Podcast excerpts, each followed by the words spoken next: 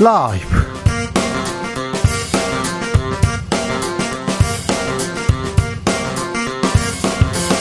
2023년 6월 26일 월요일입니다. 안녕하십니까. 주진우입니다. 본격적인 장마 시작됐습니다. 지난해 폭우 피해 컸던 반지하 주택가 등 취약 지역 정부에서 지자체에서 재난 대응책 내놨는데요. 실효성 부족하다 이런 지적들 나옵니다. 왜 그런 걸까요? 민생 전문가들과 이야기 해봅니다. 프랑스, 베트남 방문을 마치고 돌아온 윤석열 대통령 처리해야 할 현안들 산적해 있습니다. 개각 이야기 나오는데요. 과연 대통령이 이동관 특보 방통위원장 지명할까요? 여야 후쿠시마 오염수로 계속 공방 이어갑니다. 국민의힘은 먹방으로 야권에서는 릴레이 단식으로 맞서고 있는데요. 정치적 원의 시점에서 짚어보겠습니다. 최근 우리 증시에도 먹구름입니다. 음, 외국인 매도세 지금 커지면서 힘을 받지 못하고 있는데요. 글로벌 반도체 기업 마이크론 실적 발표에 따라서 반도체주들의 움직임 갈릴 전망입니다. 주식시장 어떻게 될까요? 올여름 주식시장 과연 장마의 영향은 없는지 경공술에서 물어보겠습니다. 나비처럼 날아 벌처럼 쏜다. 여기는 주진우 라이브입니다. 오늘도 자중차에 겸손하고 진정성 있게 여러분과 함께하겠습니다. 아, 러브버그 보셨어요? 보셨죠? 보셨죠? 음. 작년에는 저기 북한산 인근에만 있었다고 했는데 올해는 뭐 서울 수도권에 지금 출몰 범위를 넓혔습니다. 둥실둥실 떠다녀요. 앞에 막 있는데, 음, 어, 사람한테 해는 없대는데, 물만 뿌리면 이렇게 도망간다는데, 일단은 조금 징그럽습니다. 징그러워요. 떼지어 다니는 거 좀 무섭기도 하고요. 하루살이도 몰려들더니 모기도 몰려들더니 러브버그. 아 요즘 별의별 벌레가 많이 보입니다. 어우 서울이 왜 그렇게 됐지 이런 생각 하시는 분들 저뿐만 아니죠. 벌레 때문에 힘든 분들 문자 보내주십시오. 아, 저희가 좀 들어가지고 외치겠습니다. 그리고 좀 서울시 그리고 지자체 각 지자체 방제, 방충 이런 데 좀 힘써 주세요. 기본 중에 기본입니다. 또 장마 옵니다. 그러니까 하수구 이렇게 물 잘 나가게, 잘 빠져나가게 그것만 해도 좀 부탁드릴게요. 이걸 부탁해야 되는지 모르겠습니다. 자, 벌레 얘기 좀 해주십시오. 문자 샵 9730 짧은 문자 50원, 긴 문자는 100원이고요. 콩으로 보내시면 무료입니다. 그럼 주진우 라이브 시작하겠습니다.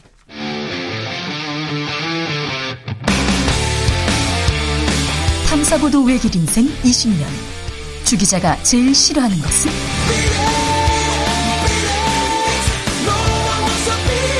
이 세상에서 비리와 부리가 사라지는 그날까지. 오늘도 흔들림 없이 주진우 라이브와 함께.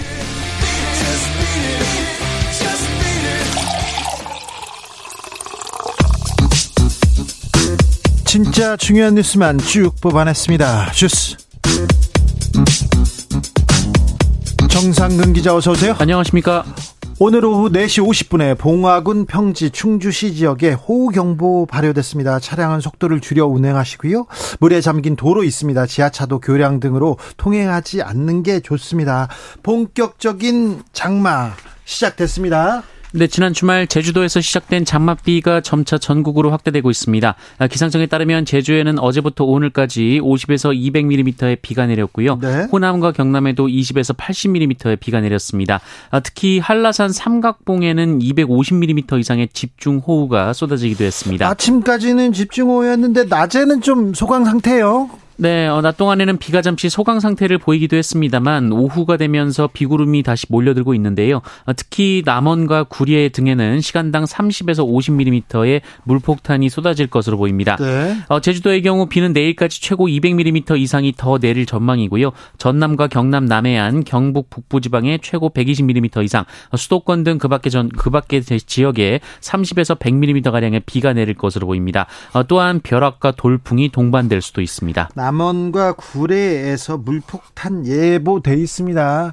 지리산 근처인데요. 아, 비 오는데 지리산 비 오는데 뭐 산 계곡 낭만 있지 그러면서 가는 분들 큰일 납니다. 이런 날은 절대 피해야 됩니다. 대통령실 비상근무에 들어갔습니다. 네, 프랑스 베트남 순방에서 돌아온 윤석열 대통령은 이번 장마 기간 폭우로 인한 인명 피해가 없도록 철저히 대비할 것을 지시했고요. 네. 어, 이에 정부와 대통령실은 24시간 비상근무 체제를 가동한다고 밝혔습니다. 작년 8월 8일이었습니다. 집중호우 기억나시죠? 그 이후에 보였던 대통령실과 행안부 참 한심했습니다. 근데 올해부터는 좀 잘좀 좀 부탁드릴게요. 잘 좀 대비했으면 합니다.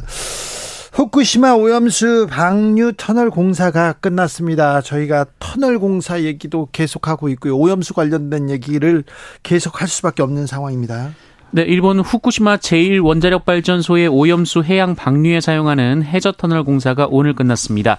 아, 오늘 오전 대형 크레인이 달린 배가 해저 터널을 파는 데 사용한 굴착기를 인양하면서 이 모든 공사는 사실상 마무리가 된 상태입니다. 아, 이에 따라 일본 원자력 규제위원회에서는 오염수를 방류하기 전에 이 설비를 최종적으로 확인하는 검사를 오는 28일부터 시작할 방침입니다. 아, 이 검사가 끝나면 방류 설비 준비 절차는 사실상 마무리됩니다. 우리 정부는 뭐라고 합니까?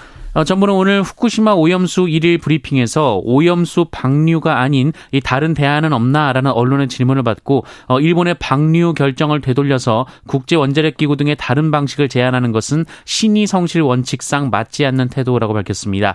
박구영 국무일 차장은 현재 방류 방식이 과학적 설례, 안전성 등을 종합적으로 고려했을 때 가장 현실적인 대안이라고 판단돼 확정된 것이라면서 어, 다시 7, 8년 전으로 돌아가 그 논의를 꺼내기 시작하면 한도 끝도 없을 것이라고 주장했습니다. 오염수 바다에 버리는 게 가장 현실적인 대안이다. 아, 오염수 우려할 거 없다. 무해하다고 주장한다고 그 주장을 받아들인다고 하더라도 바다에 버리는 게 이게 윤리적으로 두둔하거나 환영할 만한 일은 아니지 않습니까? 그런 생각해 봅니다. 우리 집에서 이거 괜찮아. 그렇다고 바다에 버린다. 그러면 어 저는 좀 이건 아니라 걸릴 것 같다 이런 생각도 하는데요. 네. 민주당에서 뭐라고 합니까? 네, 이재명 민주당 대표는 핵 오염수가 한 번 바다에 뿌려지면 두 번 다시 주워 담을 수 없다라며 어, 정부가 오염수 방류 중단을 일본에 당당히 요구해야 한다라고 말했습니다. 국민의힘에서는요? 네, 국민의힘 윤재호 원내대표는 광우병 사태에서부터 십수년간 이어진 민주당의 괴담 정치로 우리 정치는 국민 신뢰를 잃어가고 우리가 치렀던 사회적 비용 또한 막대했다라고 반박했습니다. 국민의힘에서는 괴담이다. 그리고 먹방으로 이어가고 있고요. 민주당과 정의당에서는 단식 농성으로 맞서고 있습니다. 자, 교육부 얘기로 넘어갑니다. 교육부가 사교육비 경감 대책 발표했습니다. 네, 교육부가 오늘 발표한 사교육 경감 대책에 따르면 이 먼저 수능은 앞으로 공정 수능으로 이 변별력은 갖추되 공교육 과정에서 다루지 않는 내용의 킬러 문항은 핀셋으로 제거한다고 밝혔습니다. 네. 어, 이를 위해 교사를 중심으로 공정 수능 평가 자문위원회를 운영하고 공정 수능 출제 점검위원회를 만들어서 킬러 문항을 걸러낸다는 방침입니다. 네. 어, 나아가 2025학년도 수능부터는 교사를 중심으로 출제진을 구성하고 수능 문항 정보도 추가로 공개하는 방안을 검토하기로 했습니다. 킬러 문 문항에 대한 얘기가 또 나왔습니까? 네, 뭐 킬러 문항 관련돼서 이 교육부는 최근 3년간 이 대학 수학 능력 시험과 올해 6월 모의 평가에서 출제된 문항 중 총 22개의 문항을 킬러 문항으로 지정해 공개했습니다. 어, 고차원적인 접근 방식, 추상적 개념 사용, 이 과도한 추론 필요가 이 킬러 문항 선정의 이유였는데요. 어, 교육부는 올해 수능에서 이런 종류의 킬러 문항을 출제 단계에서부터 배제하겠다라고 강조했습니다. 네. 어, 특히 담당 공무원이 경질까지 된 6월 모의고사의 경우 킬러 문항은 총 7개였는데 있는데요. 아, 다만 교육부는 이 정답률 같은 정량적인 지표는 참고로 활용했을 뿐이라며 공개하지 않았습니다. 킬러 문항 대책은 어땠는지 그리고 정부가 발표한 사교육비 경감 대책의 실효성은 있는지 내일 저희가 교육 전문가 모셔서 자세히 얘기 들어보겠습니다. 아, 불체포 특권을 포기하라. 이렇게 민주당 혁신위에서 얘기했습니다. 아, 민주당에서는 반발이 나왔었는데요. 결국 수용하기로 했습니다. 네, 민주당은 앞으로 소속 의원의 체포동의안 부결을 위한 임시국회를 소집하지 않고 회기 중에도 당론으로 체포동의안을 부결하지 않기로 했습니다. 음. 민주당은 불체포 특권과 관련된 혁신위 제안을 존중한다라면서 체포영장이 온 경우 비회기 때는 나가서 심사받겠다는 것을 원칙적으로 한다는 의미라고 설명했습니다. 앞서 민주당 혁신위는 지난 23일 민주당 국회의원 전원이 불체포 특권을 포기하는 서약서를 제출하고 향후 체포동의안 가결을 당론 채택할 것을 당이 요구한 바 있습니다. 이낙연 전 민주당 대표가 귀국, 귀국했습니다. 네, 지난 1년간의 미국 연수를 마친 이낙연 전 민주당 대표가 지난 토요일 귀국했습니다. 서른 윤영찬 등 이낙연계 의원들과 천여 명의 지지자들이 몰렸는데요. 어, 이낙연 전 대표는 지난 1년 동안의 활동상을 보고한 뒤 대한민국이 위기라고 진단했고요. 어, 나라가 국민을 걱정하는 것이 아니라 국민이 나라를 걱정하는 지경이라고 비판했습니다. 또한 이낙연 전 대표는 대한민국이 이 지경이 된 데는 본인의 책임도 있다라면서 못다한 책임을 다하겠다라고 밝혔습니다. 대한민국이 이 지경이 됐다 이런 얘기를 했는데 텐데요. 아, 이낙연 전 대표의 성격을 이렇게 성격상 이런 얘기는 매우 강력한 발언이다 이런 얘기도 나왔습니다. 이재명 대표는 뭐라고 합니까? 이재명 민주당 대표는 어제 이낙연 전 대표 귀국에 대해서 백지짠도 맞들며 맞들어야 할 어려운 시국이라며 모두가 힘을 합쳐야 한다라고 말했습니다. 어, 또한 이재명 대표가 지난 24일 이낙연 대표에게 안부 전화를 걸었다는 소식도 전해졌습니다. 한상혁 전 방송통신위원장 오늘 법원에 출석했네요. 네, TV조선 재승인 점수 조작 의혹으로 기소된 한상혁 전 방송통신위원회 위원장의 첫 공판이 오늘 서울 북부지법에서 열렸습니다. 한사격 위원장이 출석했는데요. 어, 한상혁 전 위원장은 이 검찰의 공소 사실에 문제가 있고 혐의를 모두 부인한다라며 무고함을 밝히기 위해 노력하겠다라고 말했습니다. 네. 반면 재판에서 검찰은 한상혁 전 위원장이 평소 종편에 비판적이었던 인물을 심사위원에 넣고 어, 식사 자리에서 종편에 대한 부정적 여론을 말하는 등 이 TV조선 재승인을 어렵게 하려는 의도를 의도를 가지고 있었다라고 주장했습니다. 의도를 가지고 의도를 가지고 이게 판결이 어떻게 나올까요? 이 판결까지 가는 길은 좀 지루할 텐데, 음, 매우 언론에는 중요한 재판이어서 저희가 중간중간 계속, 어, 보도해 드리겠습니다. 전현희 국민권익위원장은 내일 퇴임합니다. 네, 전현희 국민권익위원장은 퇴임을 하루 앞둔 오늘 기자회견을 열고 임기 종료 후 마음을 정리하면서 휴식 시간을 갖겠다고 하는 건 사치라며 후쿠시마 원전 오염수 방류를 저지하고 고체화시키는 일에 힘을 보태고 싶다라고 말했습니다. 어, 전현희 위원장은 통영에서 태어나 부산에서 자란 바다의 딸이라면서 후쿠시마 오염수 문제는 여야도 정부의 문제도 아니다라고 말했습니다. 네. 어, 또한 정치 활동 가능성에 대해서는 국민이 본인에게 명령하는 일이 무엇인지 생각하고 그 일을 하겠다라면서 어, 당 복귀 여부는 차후 수순으로 고민할 것이라고 말했습니다. 통영에서 태어난 바다의 딸 얘기 나오니까 통영 나간다 이렇게 성급하게 언론에서 보도하고 있는데 아, 지금 권익위원장 어떤 일이 있었고 앞으로는 어떤 일을 하실 건지 곧 모셔서 저희가 얘기 좀 들어보겠습니다. 한동훈 법무부 장관이 휴대전화를 잃어버렸어요. 그랬더니 강력계 경찰들이 출동했습니다. 네, 한동훈 법무부 장관이 어제 6.25 전쟁 기념식에 참석했는데요. 네. 어, 그런데 핸드폰을 잃어버렸다고 합니다. 어, 그러자 경찰이 이 절도 등 범죄의 가능성이 있다며 강력계 형사를 투입해 체육관을 수색한 일이 있었습니다. 어, 중부경찰서 강력 4팀이 출동했다고 하는데요. 어, 경찰은 폐쇄로 TV 등의 분석을 통해서 한 시민이 휴대폰을 가져간 사실을 확인했습니다. 어, 그러나 이 시민은 휴대폰을 습득한 후 인근 경찰서에 분실물 신고를 했습니다. 어, 이에 경찰은 별다른 범죄 혐의 차이점은 없다고 보고 상황을 종결했고요. 휴대폰은 한동훈 장관에게 돌려줬다고 밝혔습니다. 정상근 기자가 휴대전화를 잃어버려서 경찰서에 신고했다. 그러면 가 계세요. 그랬을 거예요. 아마 그랬겠죠. 그렇겠죠. 네. 아 그런데 아, 경찰이 출동해서 찾으려고 노력했습니다. 시민들한테도 이런 노력을 좀 보여줬으면 좋겠고요. 참 우리나라 시민 의식은 엄청난 것 같아요. 우리 국민들은 진짜 대단한 것 같습니다. 휴대전화 경찰서에다 갖다 주잖아요. 그죠? 네. 카페에 노트북을 펴놓고 화장실 갔다 와도 별로 걱정이 안 되는. 그러니까 네, 지갑을 나라입니다. 어, 지갑만 두고 이렇게 커피 주문으로 간 사람도 있어요. 그런데 또 꼭 그렇지 않은 분야도 있어요. 자전거. 아, 네네. 지방도 있어요. 자전거. 자전거는 그냥 이렇게 들고 가고 업어가고 막 그런 사람들이 있는데 아무튼 우리나라의 시민의식 그리고 경찰의 출동 의식에 대해서 좀 생각해 보게 됩니다.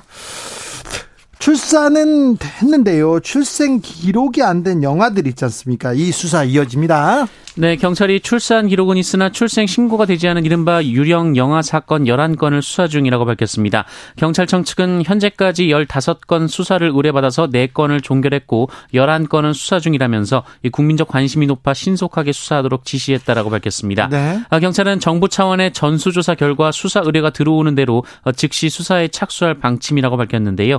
어, 단순 출생 미신고 사례뿐 아니라 일반적인 가정 폭력과 아동학대 사건까지 범위를 넓혀 엄정하게 수사하겠다라고 밝혔습니다.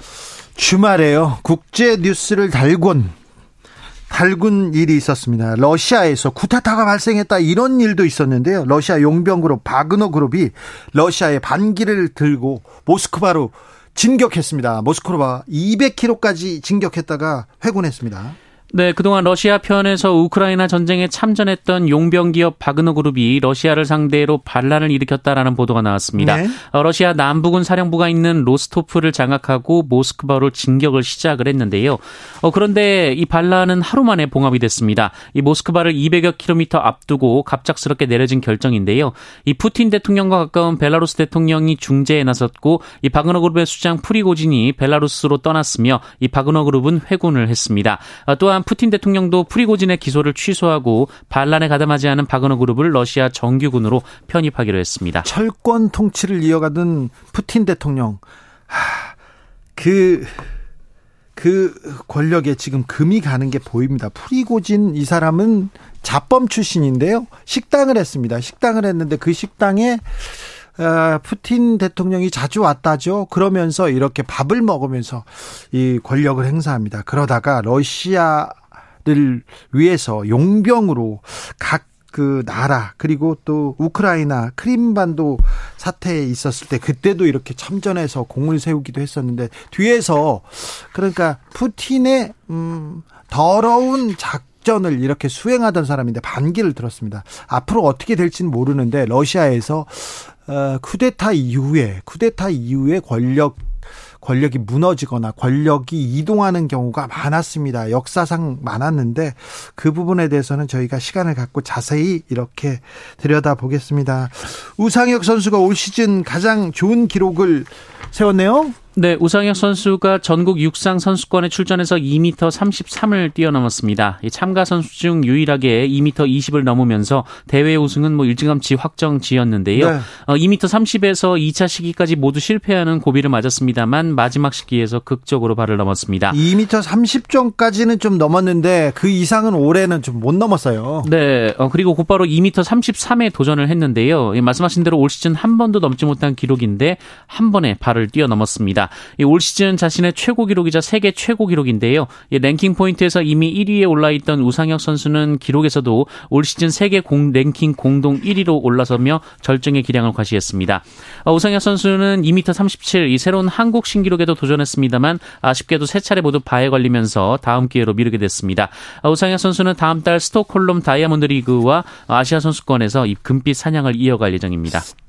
우리나라 선수가 높이뛰기에서 세계를 호령하고 있다. 이거 참 생소한데 어떻게 이런 분이 뚝 떨어졌을까 이런 생각도 합니다. 아무튼 우상욱의 우상혁 선수의 선전 기원하겠습니다.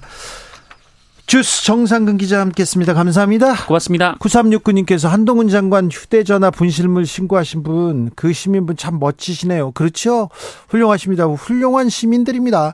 한날님께서 앞으로 휴대폰, 휴대폰 잃어버리면 강력계 신고해야 하는 건가요? 아니요. 그냥 경찰서에 신고하고요. 좀 기다리시면 됩니다. 그러면 돌아올 거예요. 돌아올 겁니다. 그러니까 걱정하지 마세요. 오늘 오후 5시 10분을 기해서 강원도 영월군, 원주시, 평창군, 평지에 호우주의보 발효됐습니다. 외출은 자제하고 TV 라디오를 통해서 기상 정보 청취하시면 됩니다. 특별히 TV, KBS 1라디오 이렇게 계속 듣고 계시면요. 저희가 어디 응급 사건이 났어요. 어디는 피하세요. 이 얘기 계속 해드릴 테니까요. KBS 1라디오 주진우 라이브 함께 하시면 됩니다. 아, 요즘 벌레 때문에 힘들어요. 그런 분들이 있습니다. 아주 많습니다. 정말 많다니까요. 제가 한 달 전부터 계속 이렇게 지적하지 않습니까? 1720님께서 주말에 연남동 갔는데요. 러브버그 진짜 많더라고요. 눈앞에서 휙 날아오는데 무서웠어요. 러브버그가 흰옷 좋아한대요. 밝은 옷 피하세요. 그렇다고 흰 옷을 안 입을 수는 없고. 아, 참, 걱정이네요. 이거, 벌레 방, 방제, 방충, 이거 그렇게 어려운 일 아닌데, 서울이 전 세계 그 큰 메가 이 폴리, 이 대도시 중에서도 이게 모기가 많습니다. 벌레가 많습니다. 제가 어, 자체적으로 취재해 본 결과 특파원들 물어본 결과 그렇습니다. 그러니까요. 이거 좀 어, 좀 신경을 쓰셔야 됩니다. 0800님, 식당을 논밭 있는 곳으로 이렇게 이사하고 첫 여름인데 요즘은요, 저녁만 되면요, 모기가 엄청나게 유리에 붙어 있는데요. 손님 한 분이 문 열고 들어오면 수백 마리가 따라 들어옵니다. 영화 매트릭스의 한 장면 같아요. 이렇게 얘기하는데, 이거 이 식당 주인분 한 사람의 노력으로 되는 게 아니잖아요. 구청에서도 나, 나서고 시청에서도 좀 나서야 될 것 같습니다. 왜 그러시는지 전 좀 이해가 안 됩니다. 최무영님, 요즘이요, 날개 달린 개미도 많아요. 개미도 많아요. 하루살이도 많고요. 지난번에 보셨잖아요. 야구장에서 하루살이가 막 비처럼 쏟아지는데 내리는데 그거 어이구 기후 위기에요 이상 기온 때문에 그래요 그렇다고 할 게 아니라 이거 방제, 방충할 수 있다니까 왜 그러세요? 8585님, 여기는 부산인데요. 벌써부터 모기가 너무 설치네요. 네. 안 돼요. 부산도요? 안 됩니다. 네. 3050님, 저는 지하에서 일하는데 아침에 출근하면 귀뚜라미가 이리 뛰고 저리 뛰고 있습니다. 그냥 함께 살고 있습니다. 귀뚜라미 정도는 괜찮은데, 음, 귀뚜라미까지는 저는 괜찮은데 3050님은 어떻게 생각하시는지 모르겠고요. 네. 아, 그러네요. 임효진 님께서 벌레도 우리 친구예요. 좋은 벌레도 많아요. 이렇게 얘기하는데 아, 그런 생각이 모기처럼 직접 공격하지만 않는다면 벌레들도 그렇게 같이 지내면 되는데 이런 생각도 하는데 저는 좀 저는 좀좀 징그러운 편입니다. 네. 그래서 아, 이것도 좀 방충 작업에 좀 애써 주셨으면 하는데 모기가 많아져 가지고 말라리아가 아, 급격히 늘고 있다지 않습니까? 이런 부분은 그 보건상 건강 국민 건강상도 크게 좋지는 않으니까 좀 힘써 주세요. 오세훈 시장님, 네. 이런 부분에서 좀 신경 쓰셨으면 좋, 겠습니다 너무 구멍이 큰 것 같습니다. 음, 박성범님께서 방제 방충 구청에 신청 신청하면 오셔서 해줍니다. 참고하세요. 이게 구청에 신고하면 오, 옵니까? 네, 바로 신고해야 되겠습니다. 구청에 신고하면 된답니다. 교통정보센터 다녀올게요. 이승미 씨. 주진우 라이브.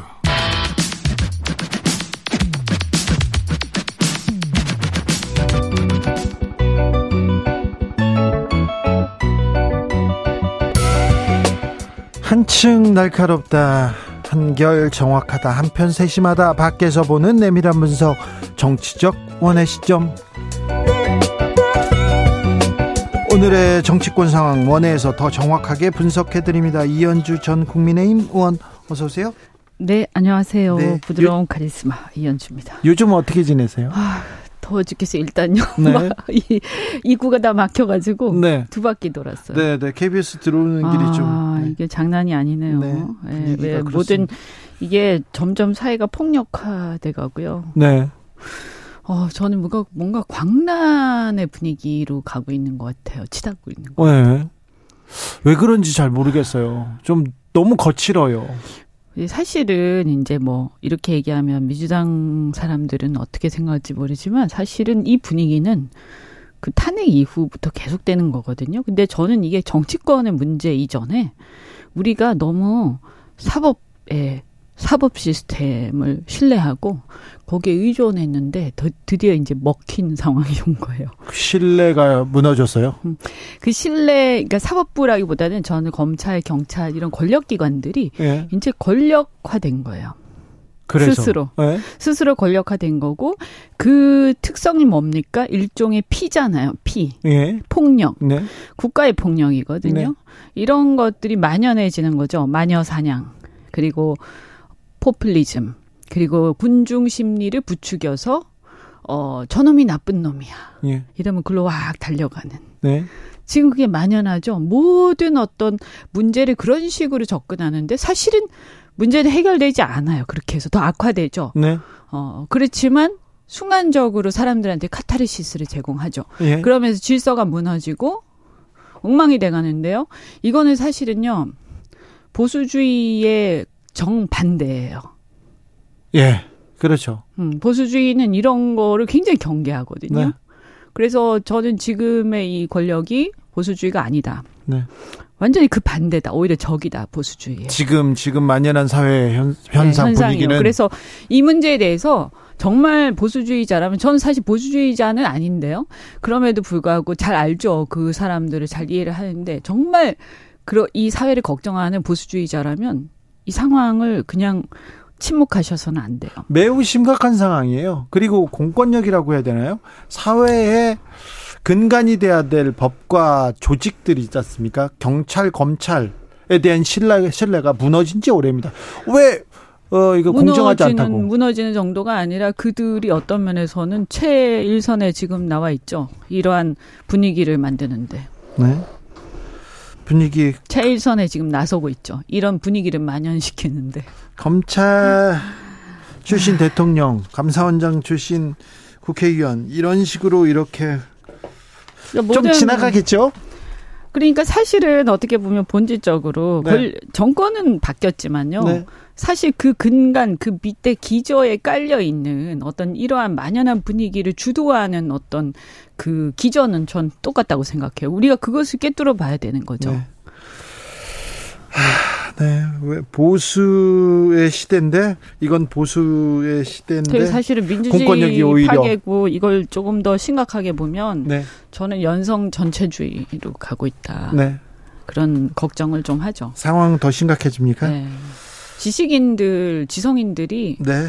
이제는 뒤에 물러서 있으면 안 되고요. 얘기를 네. 하셔야 돼요. 노영희 변호사 얘기해야 됩니다. 아, 예, 안녕하십니까. 물러서지 말고 아, 물러서지 말고 얘기를 해야 됩니다. 노영 변호사는 얘기하니까요. 자 하나씩 좀 현안 좀 물어보겠습니다. 오늘 한상혁 전 방송통신위원장이 법원에 출석했습니다. TV 조선 재승인과 관련된 점수를 조작했다가 아니고요. 개입했다. 그리고 의도를 가지고 어떤 심사위원장을 넣었다. 뭐 이런 식으로 이런 식인데요. 어떻게 보고 계십니까? 노영희 변호사님? 일단 사실 지난번에 그 집행정지 신청이 기각됐을 때, 예. 그 행정부 판사님께서 행정법원 판사요? 뭐 어, 행정법원 판사님께서 형사 재판관의 변론이라고는 했지만 그 나와 있는 내용을 보게 되면 거의 유죄 판결을 사실은 내리고 어, 기각을 시킨 거나 마찬가지라고 저는 봤거든요. 네. 그러니까 그와 마찬가지로 아직 오늘이 지금 첫 번째 공판이었어요. 네. 사실은 네. 그 여섯 명 전부 다 해서 어 그랬는데 지금 사회적인 분위기나 뭐 대통령실이나 여당이나 법원 일부 법원 판사님들이나 이런 분들의 이미 판결이 다 내려진 것처럼 지금 거의 막 몰고 가는 분위기여서 저는 그 부분에 대해서는 조금 정리를 하고 가야 될 필요는 있을 것 같이 보여요. 오늘 한상혁 어, 위원장이 얘기한 것 중에 하나가 뭐였냐면 내가 과거에 민원연에 소속되어 있었던 이유를 이 공소장에 장황하게 집어넣으면서 과거에 속했던 정당이나 과거에 속했던 어떤 단체의 일원이라고 하는 것을 어, 이 사건의 동기나 이 사건이 유죄라고 하는 것을 인정하는 것에 뭐 기본 포인트를 잡는 것 같다. 이제 이런 얘기를 했거든요. 근데 사실은 그렇게 가면 안 되는 건데, 어, 저는 그런 측면에서는 매우 유감스러운 지금 상황이 좀 벌어지고 있는 게 아닌가 생각이 듭니다. 이현주 변호, 변호사님이기도 하죠. 이현주 의원님. 자, 네. 그런데요, 후임 방통위원장으로 이동관 특보를 지명할까요? 할 것 같지 않습니까? 뭐안 어. 한다는 얘기가 없는 걸로 봐서는 하실 것 같은데요. 네. 네. 그리고 이때까지 어, 어떤 여론 때문에 안 한 적이 없고, 오히려 여론이 반대가 심하면 심할수록 거기에 대해서 마치 어떤 싸움이라도 하듯이 더 밀어붙이는 경향들이 있죠. 더 막 정당화를 막 세게 하면서, 합리화를 세게 하면서, 그런 흐름으로 봤을 때, 당연히 하겠죠. 사람들이 문제의식을 느끼면 느낄수록 국민들의 여론과 싸울 겁니다, 아마. 아, 그래요? 네. 그런, 아니, 1년에 아니, 어떤. 국민과 1년에, 싸우면 뭐 해요? 그러니까요. 참, 이게 정말 나쁜 행태인데. 근데 이, 이게 이제 1년의 그 행, 그 1년의 어떤 행위들이 일관성을 갖고 있어요, 일관성을. 그래서 예측이 가능하고, 그런데 너무나 심각한 상황이다라고 네. 봅니다. 노영희 변호사님? 지금 많은 보도들에서 후임으로 지금 이름들이 다 올라오고 있는데 예컨대 이동관 방통위원장 내정자는 그렇게 간다는 거고 그다음에 건인 건익위원회도 전현희 위원장이 27일 날 이제 그만두니까 내일 그만둡니다. 예, 그 후임으로 곧바로 김홍일 전, 전 검사죠. 검사. 예, BBK 특수통. 담당 검사였습니다. 예, 이분을 지금 유력하게 검토한다고 하는 거는 이미 이제 저번에부터 계속 나왔던 얘기라서. 아, 과연 그 김홍일 전 검사가 나올까요? 이분은 이제 전문 분야는요 어, 조폭이었습니다. 제가 저 조폭 관련된 어, 취재로 아주 오랫동안 해가지고 심재륜, 조승식 그런 아주 원로 조폭을 수사하는 폭력 그 담당 강력계 검사들하고 친한데요. 거기 말석에 계셨던 게 김홍일 검 김홍일 검사거든요. 그러다가 나중에 BBK 어, 특별수사본부를 지휘하면서 굉장히 이명박 정부 때 그리고는 네. 박근혜 정부 때는 굉장히 잘 나가시던 분인데 사라졌는데 갑자기 여기서 이름이 또 나오시네요. 근데 이분이 그 대검 중수부장으로 2011년대 부산저축은행 비리 사건 총괄할 때 그때 윤석열 검사가 예, 네. 중수 이과장이었잖아요. 네. 근데 대통령하고 되게 연이 많고 문제는 이분이 모든 곳곳에다 하마평이 되게 많이 됐었다는 거예요. 그런데 아직까지 임명이 제대로 안 되고 있다는 거예요. 이렇게 된다면 현실적으로 무엇이든 어쨌든 자리를 줘야 된다라고 하는 어떤 생각을 좀 가지고 있을 수도 있을 것 같아요. 네. 뭐 정확하지는 않지만 제가 뭐 임명관은 아니지만 그런 상황이라고 한다면 게다가 지금 사실 지난번부터 이분 이름이 올라왔는데 어, 여론이 별로 썩 좋지는 않았음에도 불구하고 계속 밀어붙이는 쪽으로 가고 있잖아요. 지금요, 김홍일 전 검사보다요, 저기 이동관 전, 이동관 특보의 그, 뭐라고 해야 되나요? 국민들 그리고 기자들 언론계 시각이 훨씬 나쁘거든요. 당연히 나쁘죠. 그래서 김용 김홍일 전 검사는 묻히고 오히, 있나요? 네, 묻혀요. 그 원만한가 이렇게 생각하는 분들도 많아요. 오히려 이제 약간 어부지리를 받는 편인데 어쨌든 중요한 건 이동관 특보를 밀어붙일 정도라면 김홍일 전 중수부장은 특별히 더 하자가 없어 보이잖아요. 아, 그, 근데 이렇게 또 하자가 많기도 쉽지 않잖아요. 저는 뭐 그분 개인에 대한 하자 이런 거 이전에 말이죠. 이 큰 흐름을 이렇게 쭉 이 정권이 들어선 때부터 해가지고 보면 처음에 뭐 한동훈 장관 때까지만 해도 그런가 보다. 네. 예, 뭐 마음에 들고 안 들고를 떠나서. 그랬는데 지금 이렇게 일련의 이 상황을 쭉 보면 말이죠. 이게 뭐 역사 의식이 있는 사람이라면 이거 너무 슬픈 일이에요. 그죠? 예, 이게 뭐지? 왜 우리나라가 이렇게 돼가고 있지? 우린 어떻게 해야 되지? 2650님께서 보수의 시대라고 쓰고 보스의 시대라고 읽습니다. 지금 한국은 보스의 시대입니다. 이런 얘기도 하는데 아, 지금 개각 이야기가 나옵니다. 통일부 장관 권영세 장관이 다시 그 국회로 돌아오고 싶다 이런 요구를 했다는 그런 보도도 나오는데 개각이 있을 예정인데 이번 개각은 어떻게 될지 검사들은 얼마나 이렇게 또 들어올지 그리고 또 이동관 특보는 어, 언론계와 국민 그 다음에 어, 여러 사람들의 우려에도 불구하고 지명이 될지 이 부분도 좀 지켜보겠습니다. 아, 근데 저는 솔직히 이제 그런 얘기 나왔으니 말인데요. 그 지난 정권에 대해서 비판을 할 때 가장 큰 게 뭐였어요? 갈라치기, 마녀 사냥. 뭐 그런 거 아니었어요? 그죠? 포퓰리즘. 그런데 지금하고 한번 비교를 해보세요. 지금 안 그런가요? 좀 심화되고 어, 있다. 더 심해지고 있는 것 같은데요. 제 느낌에는 아니 어쨌든 적어도 말이죠. 나아졌다고 얘기 못 할 거예요. 어, 너무 슬픈 일이에요. 그리고 지금 모든 사방에 그냥 좀 심하게 얘기해서 피가 난무예요. 사방에 모두 상대를 갖다가 어떻게든 걸어가지고 고발하고 사법 처리하고 옛날로 치면 다 죽인 거예요. 이거는 네, 네 그런 거잖아요. 그리고 이게 지금 무슨 조선 시대 그런 것도 아니고 이게 무슨 일인가 이게 우리나라에서 어 저는 대한민국에 대해서 굉장히 자랑스럽게 생각하고 우리의 미래에 대해서 굉장히 긍정적으로 희망적으로 생각을 해왔는데 요즘에 들어서 정말 이렇게 굉장히 걱정이 덜컥덜컥 되고 어, 이런 상태가 계속 지속되면 이건 심각한 거 아닌가. 어, 이런 생각이 들어요. 그래서 이 문제는 저는 과거에 어, 86 세대들 있지 않습니까? 네. 그, 뭐, 독재 정권하고 잘 싸웠다, 이렇게 해서 또 정치적으로도 많은 이득을 보셨는데, 그런데 이제 다들 자기 자리로 가서 또 정치 안 하시는 분들은 자기의 어떤 그런 걸 지금 중산층에 대해서 사실 자본주의 이, 이 혜택을 많이 누리고 계시지 않습니까? 근데 이제 저는 그냥 침묵을 지키시면 안 되는 거 아닌가? 이런 생각이 듭니다. 네. 일사일사님.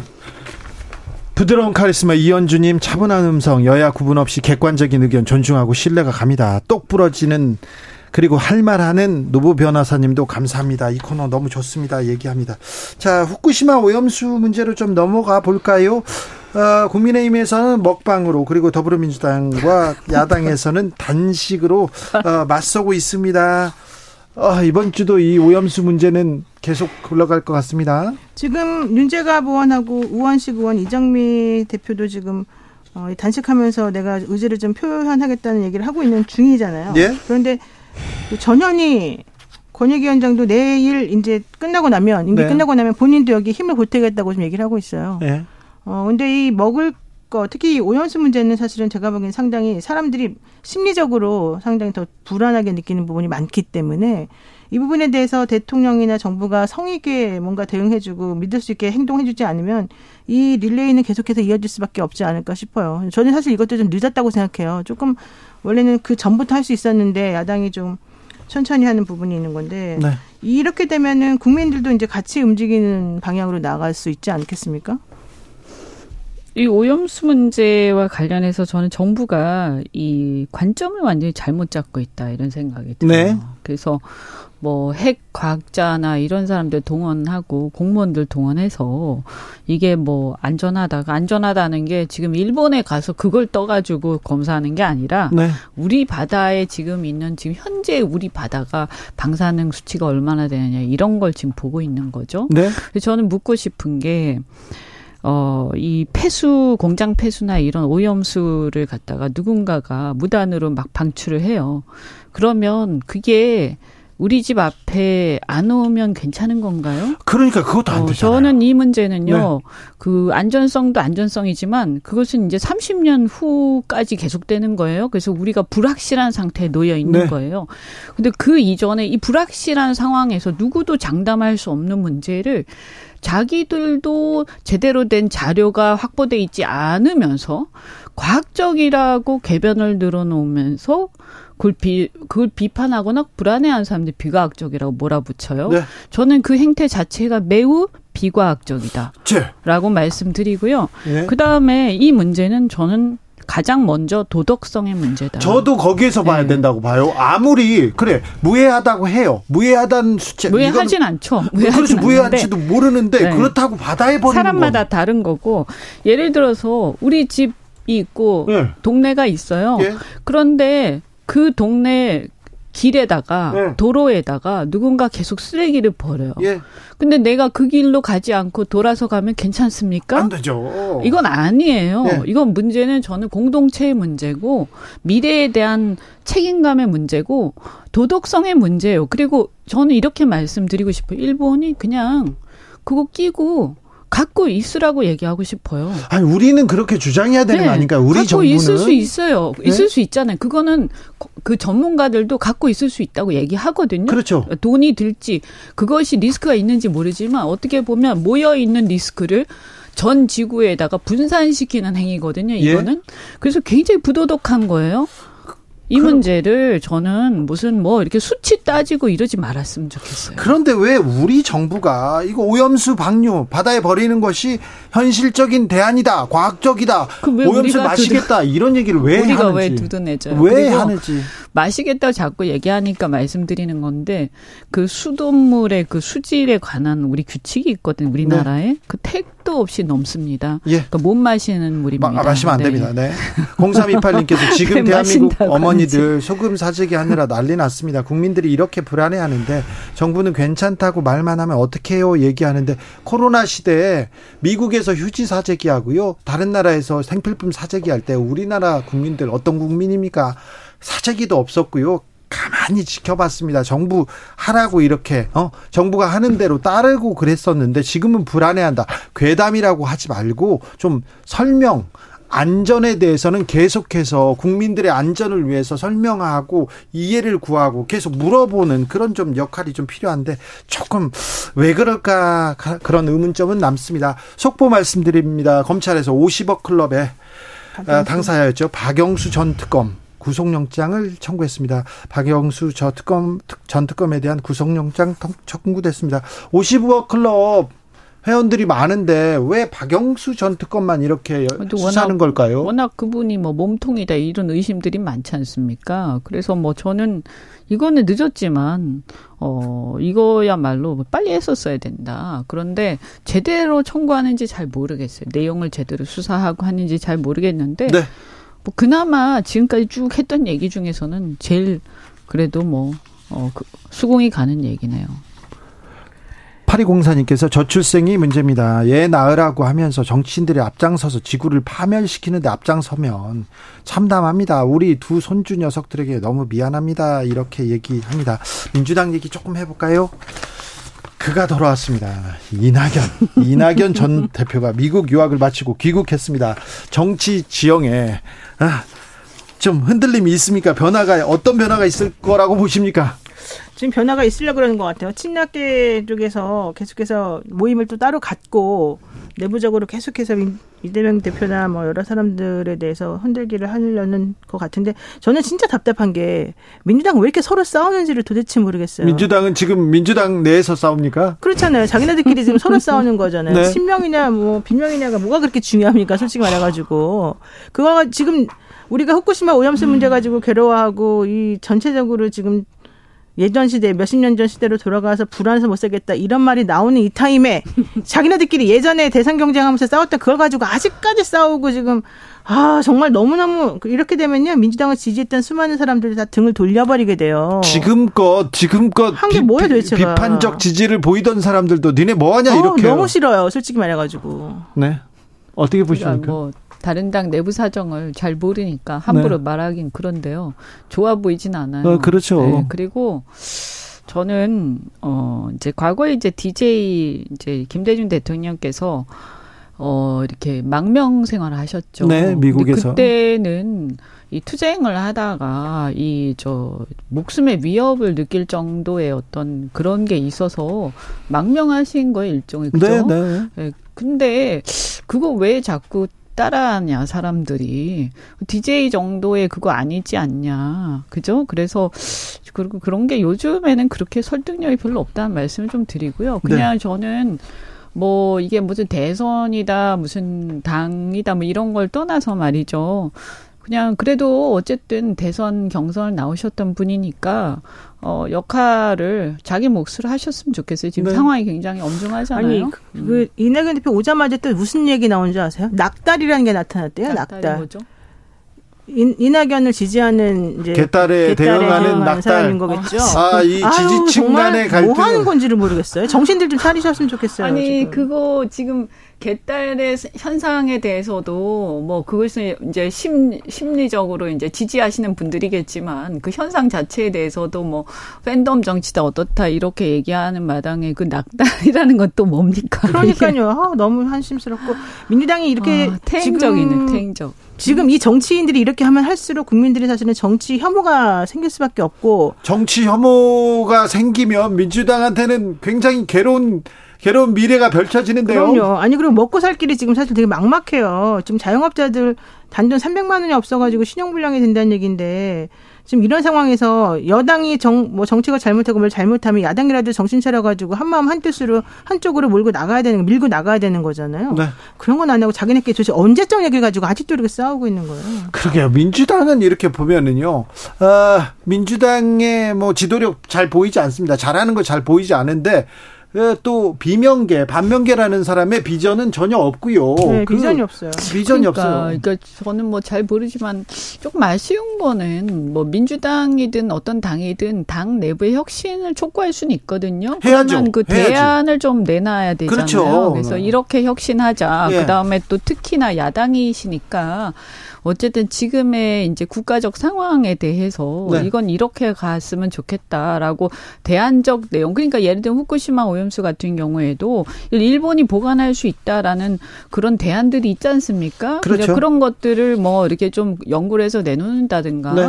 또 지금 경제 상황에 대해서 뭔가 대안적인 어떤 비전 이 정부가 지금 비전을 안 내놓고 있으니까 그런 비전을 좀 제시를 한다든가 이런 경쟁을 하면서 좀 이렇게 어좀 경 쟁하면 그거는 바람 뭐 그래도 볼만 할 텐데 네.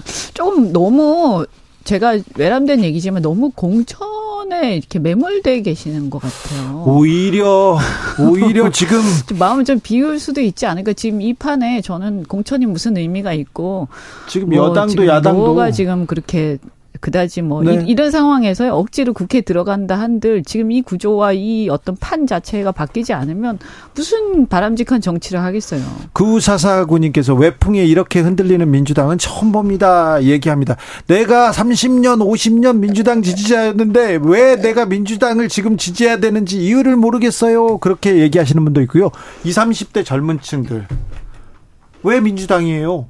왜요? 이렇게 얘기하는데 아무도 지금 대답을 못하고 있어요. 민주당 좀 정신 차려야 됩니다. 3327님, 제3당 안 만들고 뭐합니까? 얘기하는데 제3당은 그렇다고 해서 희망을 줄 수 있을까요? 비전을 줄 수 있을까요? 어찌 보십니까? 아니, 이제 워낙 지금 정치가 이판이니까 이판국이니까 네. 뭐 정상적인 저는 사람 어, 정치인이라면 이 어떤 이 정치의 대안이라든가 어, 제3의 길을 고민하는 게 고민해야죠. 당연하다라고 네, 네. 생각을 해요. 근데 그러면 문제는 뭐냐? 내용이 뭐냐? 그리고 사람이 누구냐? 그리고 어떻게 할 거냐의 문제라고 생각을 그렇죠. 해요. 근데 깃발을 들었는데 깃발에 아무것도 안 써져 있으면 안 되잖아요. 네.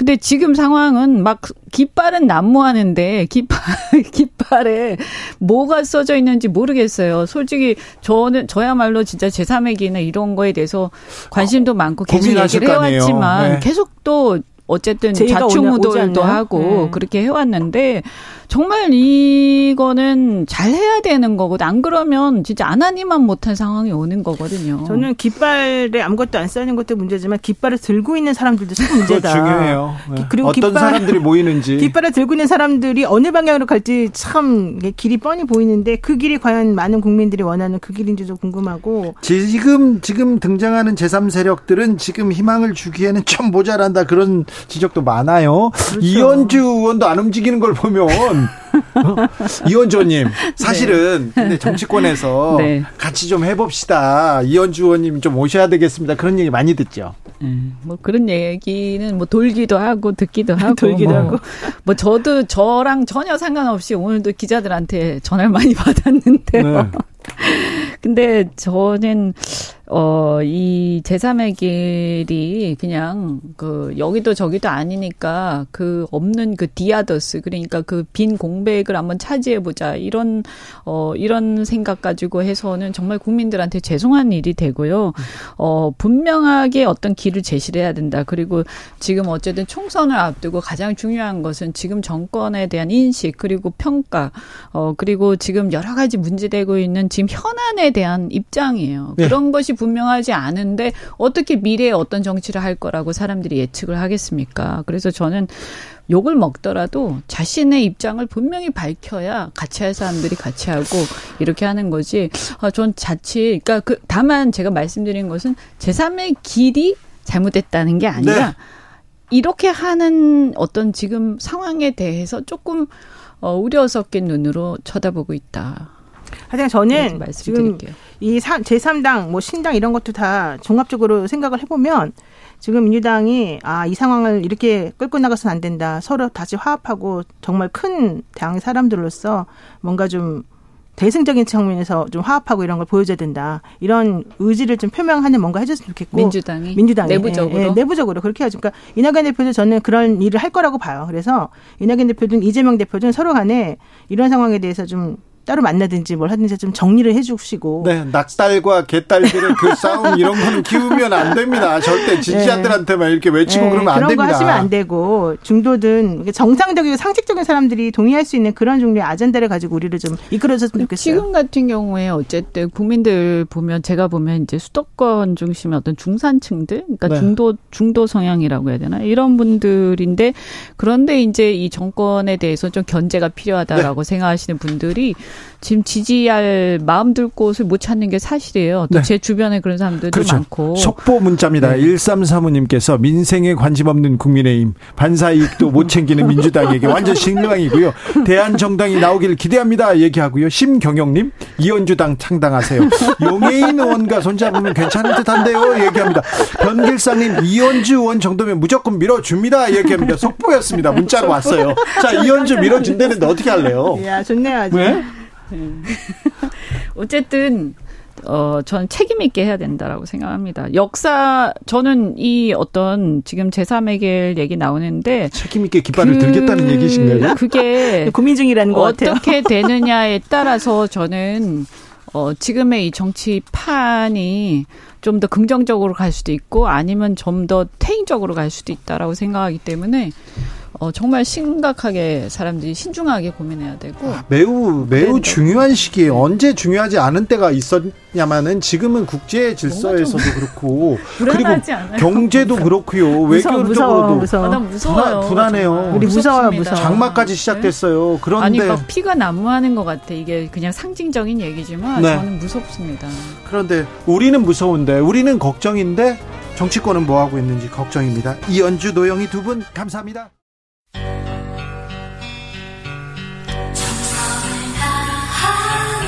정성을 다하는 국민의 방송. KBS 주진우 라이브. 그냥 그렇다고요.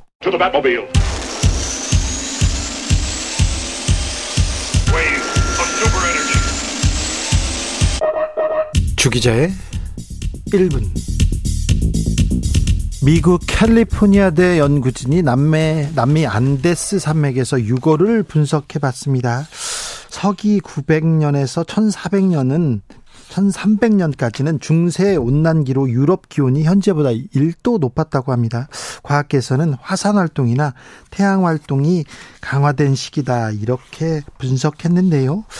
안데스 유골을 분석한 결과 켈카야 빙하의 두께가 10cm 줄어들 때마다 두개골 외상 흔적은 무려 2.4배 늘었습니다. 식량 부족에 격렬히 싸운 흔적인데요. 전쟁과 폭력이 그만큼 늘었다고 분석했습니다. 그런데 이상한 점은요. 폭력성이 높은 고도에 사는 사람들한테만 일어났다는 겁니다.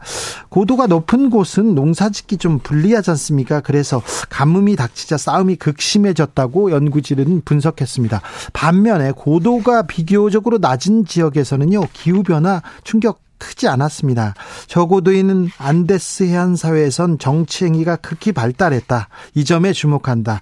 가뭄으로 인한 자원 부족을 폭력적인 경쟁이 아니라 다른 방법으로 푸는 방안을 마련했을 가능성이 높다. 정치의 힘이었습니다. 실제로 안데스 해안가에서는 당시에 사회와 문화가 더 번성했습니다.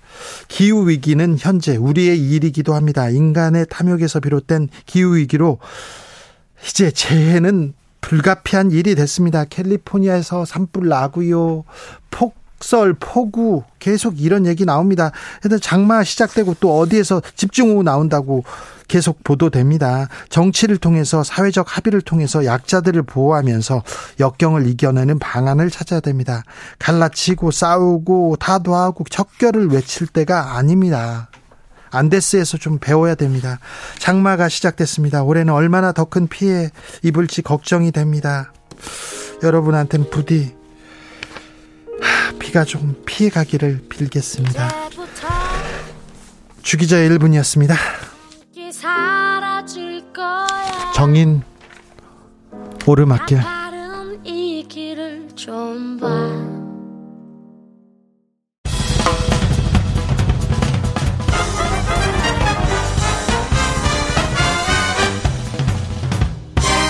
훅 인터뷰 모두를 위한 모두를 향한 모두의 궁금증 훅 인터뷰 제주를 시작으로 장마가 시작됐습니다. 올해 예상 강수량이 작년 여름보다 많을 걸로 보인답니다. 장마비도 한 번에 그치지 않고 계속된다고 하는데 어, 작년 역대급이었잖아요.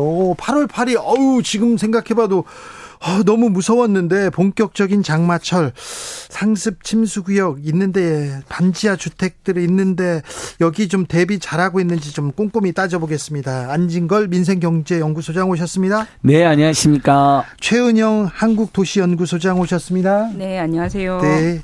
어, 장마가 시작됐습니다. 작년에 우리가 어디가 좀 약해, 어디가 취약해 이런 게 보였잖아요. 좀 대비가 되고 있습니까? 아, 작년에 그렇게 막 이제 너무나 많은 충격적인 사고, 네. 영화 영화 기생충이 현실이 과장됐다고 했는데 어휴, 사실 기생충은 그래도 우리 반지하 식구들이 살아남았잖아요. 네. 근데 어 우리 신림동 그다음에 동작구에서 당시에만 8월 8일 9일 그때 아주 충격적일 네. 때 네, 최소 4분 그리고 8월 달에 어 987만 제곱미터가 침수되고 8명 그다음에 또 8월 15일 가니까 나중에 14명 실종해서 뭐 혹시 계속 사망자 늘어나고 그랬어요. 예, 서울에서만 당시 폭으로 재산폐가 684억. 그다음에 8월 10일 기준으로 전국적으로 대피하신 국민들이 7,749명, 이재민 2,280명. 예. 이제 이게 이제 사실은 작년 7, 8, 9 다음 훨씬 더 많아질 거거든요. 그렇죠. 근데 지금도 침수 위험 인근 반지하만 4만 6천 가구가 넘는다라고 지금 국회에서 자료가 하나 나왔습니다. 예. 그러니까 그 사이에 어 반지하에 있는 분들 지상으로 이사 가겠다 했잖아요. 예. 거의 그게 지금 제대로 시행이 안된 것으로. 정부에서 좀 대비를 하고 있습니까? 대비책을 좀 내놓지 않았습니까? 네, 정부 대응책이 예. 좀 느리고 예. 굉장히 뭐 평가를 전반적으로 하자면 굉장히 좀 시범 사업 수준으로 됐다. 근데 너무 아. 적은 분들이 이동을 하셔서 예. 정부 대책과 서울시 대책과 종합적으로 평가하면 좀 시범 사업 보여주기식 정도의 음, 진전만 있었고 좀 실효성 있는 대책은 좀 없었다 이렇게 보고 있습니다. 서울시에서 대책 안 내놓습니까? 아, 뭐 대책을 많이 내놨습니다. 뭐 반지하 이제 서, 반지하를 없앤다면서요. 우리 최은영 도시연구소장님이 오랫동안 연구해서 전국에 아마 반지하가 한 3, 40만 가구로 추정이 되고 그중에 서울이 뭐 21만 가구 정도로 네. 서울이 제일 많은 거죠. 네. 근데 그걸 20년 안에 점진적으로 퇴출한다는데 이 20년이라는 게 그 사이 올해 또 이렇게 비가 쏟아져 버리면 20년 사이 그러니까 20년이라는 아니 당장 올해가 지금 걱정인데요. 그래서 어 서울시도 적극적으로 하겠다 했는데 지금 제가 파악해 보니까 실적이 거의 없는 것으로 나오고요.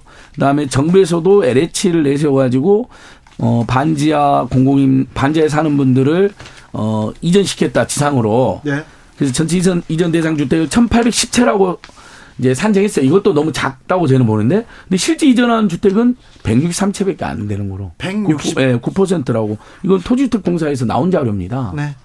그러니까 국민들 입장에서는 대통령께서 당시 그 참사 현장도 찾아갔고 예.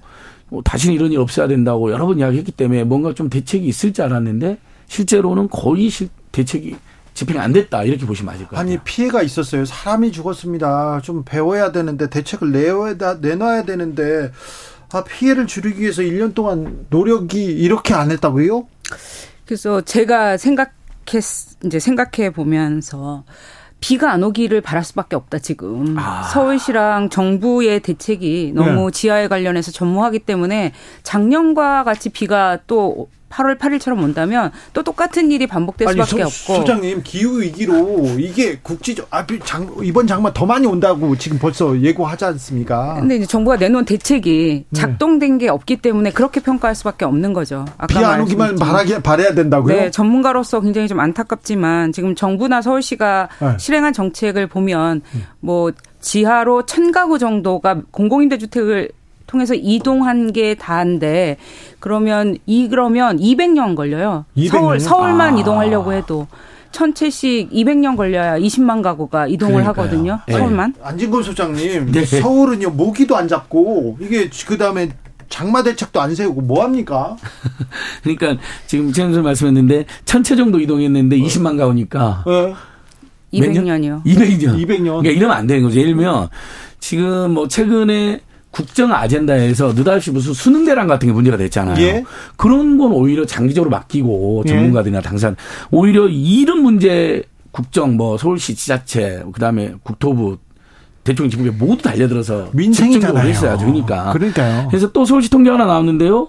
그 그나마 이제 실효성에 대해서는 논란이 있지만 물막이판이라는 게 있습니다. 예. 저지대로 물이 막 쳐들어오니까 일단 막는 거 있잖아요. 예, 그게 만 5,221 가구가 이게 필요하다고 서울시가 판단했어요. 그런데요. 근데 실제 설치한 가구는 현재 5,358 가구. 네. 35%밖에 안 됩니다.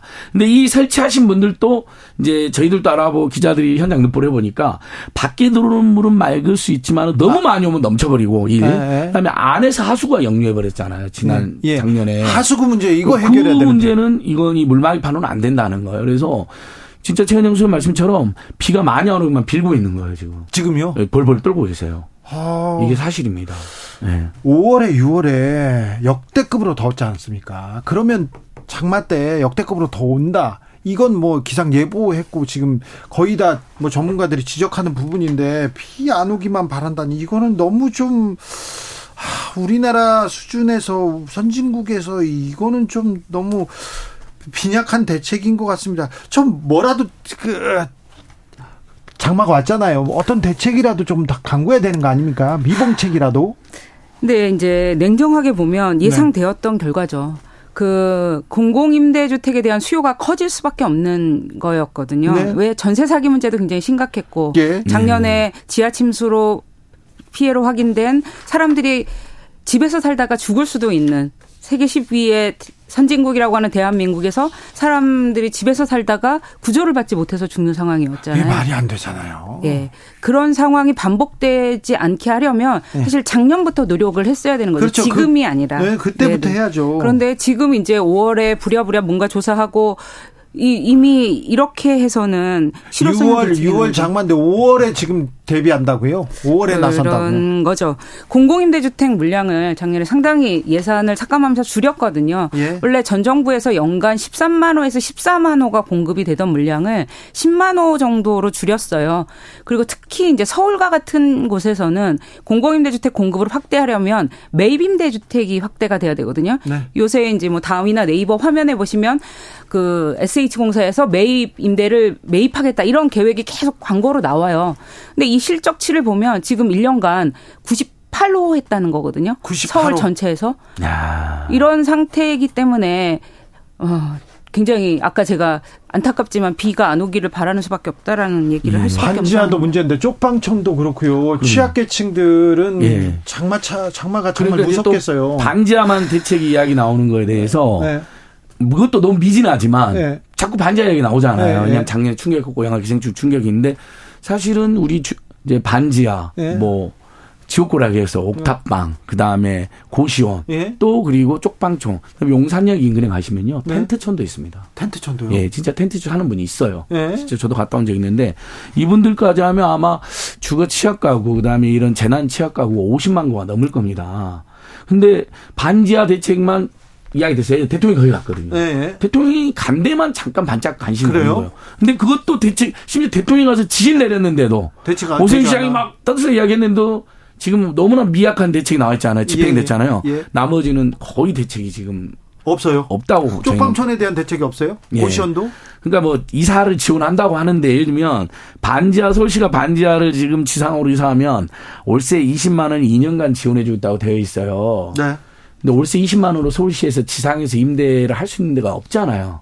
그래서 아예 그 실효 네. 없는 대책. 예, 예. 그러니까 뭐 20만 원을 보태주는 거니까 자기 돈까지 그렇죠. 합쳐나는 건데 네. 지금 고물가, 고유가, 고환율, 고금리, 고부채 이자 까지 금리가 뭐, 폭등해가지고 수장님 뭐라고요? 고물가 오중고이 시대 고물가 고유가 고환율 고금리 고부채 아, 네. 그래서 올 소득이 들어오면요 전부 카드값이나 이자로 다 나가버립니다 알겠어요 근데 거기다가 월세 20만 원 이사 갈 때도 없고 그나마 나머지 돈 합쳐서 옮길라게 해도 네. 지상에서 월세 20만 원 지원해 준 걸로는 갈 데가 많지가 않습니다 대학가 원룸 있잖아요. 네. 하루만 원룸도 월세가 5, 60만 원입니다. 그러니까요. 네. 너무 올라도 주거비 생활비가 너무 올라도 너무 올라가지고요. 그래서 서민들은 굉장히 안타까워요. 6466님 안타깝게 사람이 죽어나가도 그때뿐이지 지나가면 변하는 게 하나도 없네요. 정말 안타까운 현실입니다. 안진걸 소장이 민생경제연구소를 예. 하잖아요. 예. 민생을 이렇게 좀 챙기려고 하잖아요. 예. 그래서 저기 정부에서 민생을 안 챙기나? 저희한테 너무 저 도시연구소나 민생경영연구소가 네. 더 열심히 활동해야 되고요. 아니, 저도 아이고, 정말 아니, 너무 마음이 무겁고 반성도 네. 많이 되고요. 네. 하지만 사실 이런 민간 단체는 보조적인 역할을 하는 거고 정부나 네. 지자체 물쓸 틈을 피해야 됩니다. 그런데 최근에 나오는 정책 보면 그나마 국민들이 지역화폐 좋아하셨잖아요. 네. 어, 뭐, 만 원 내면 만천 원, 만, 원, 만천 오백 원까지 할증도 붙고 그랬으니까 포인트가 쌓인. 또 그것도 예산 내년에 영원으로 되어 있습니다. 우리 임대주택 예산도 거의 절반 가까이 줄여나간 것으로 나왔습니다. 그러니까 정반대로 가는 거예요, 지금 정책이. 좀 다른 나라에서 우리가 좀 배워야 될 정책이나 사례 있습니까? 예, 잠깐만 이제 숫자를 좀 정정을 하고 싶은데요. 네. 지옥고라고 하는 지하 옥탑 고시원의 2020년 정확한 통계 기준으로 85만 가구가 전국에 살고 있습니다. 85만. 50만 예. 가구가 훨씬 넘기 때문에 예. 말씀을 드리고 싶고요. 네. 그래서 굉장히 이게 가구이기 때문에 사람으로 치면 훨씬 더 많은 분들이 지하 옥탑 고시원에 여전히 살고 계시고요. 그래서 우리가 공공임대주택 공급을 줄여서는 안 되는데 이미 이제 작년에 예산이 줄이면서 상당히 문제가 되었죠. 다른 나라는 생명과 건강을 위협하는 집에 이렇게 국민들을 살게 하지 않습니다. 그런 것들에 대한 기준, 주거 품질에 대한 기준을 가지고 있고요. 그 침수나 그다음에 이게 지금 지하가 침수만 걱정하시는데 제가 기사를 찾아보면서 계속 좀 마음이 아프고 계속 마음이 쓰이는 것은 화재로 계속 지하에서 돌아가시고 계시거든요. 아, 젊은 예. 분들이. 얼마 전에도 그런 뉴스 나왔어요. 그 매달 있습니다. 서울에서. 네. 서울에 전국 지하에 반 이상이 모여 있는데요. 서울에서는 남녀노소를 가리지 않고 지하에서 화재로 사망해요. 이게 누전에 의한 사망이거든요. 이렇게 집에서 수재로도 그리고 화재로 사람이 계속 사망하는 사고를 그 대한민국에서 지금 방치하고 있는 것. 다른 나라는 이렇게 하지 않는다라는 게 우리가 가장 다른 점이라고 생각이 됩니다.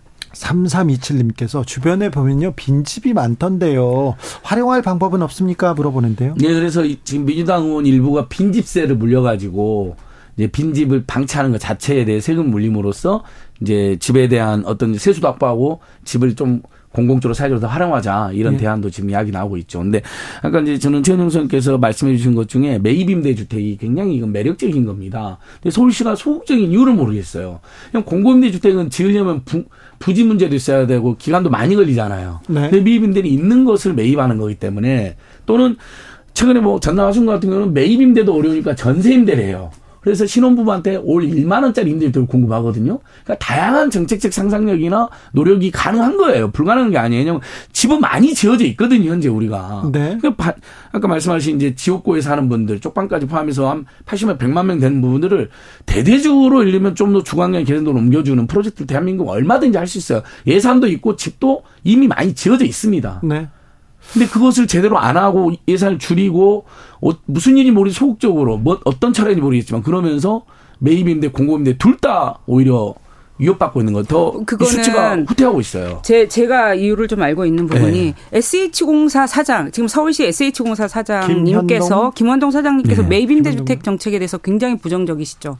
이게 공공임대주택을 공급하는 굉장히 비싼 수단이라고 얘기하시면서 공급을 안 하고 계시는데 서울에서 매입임대주택 공급을 하지 않겠다는 건 공공임대주택 공급을 하지 않겠다는 거거든요. 그럼 취약계층들이 갈 곳이 없어요. 지옥고가 대부분 어디에 모여 있냐면 서울이거든요. 네. 다른 곳에서는 지하에까지 사람들이 살지 않아요. 네.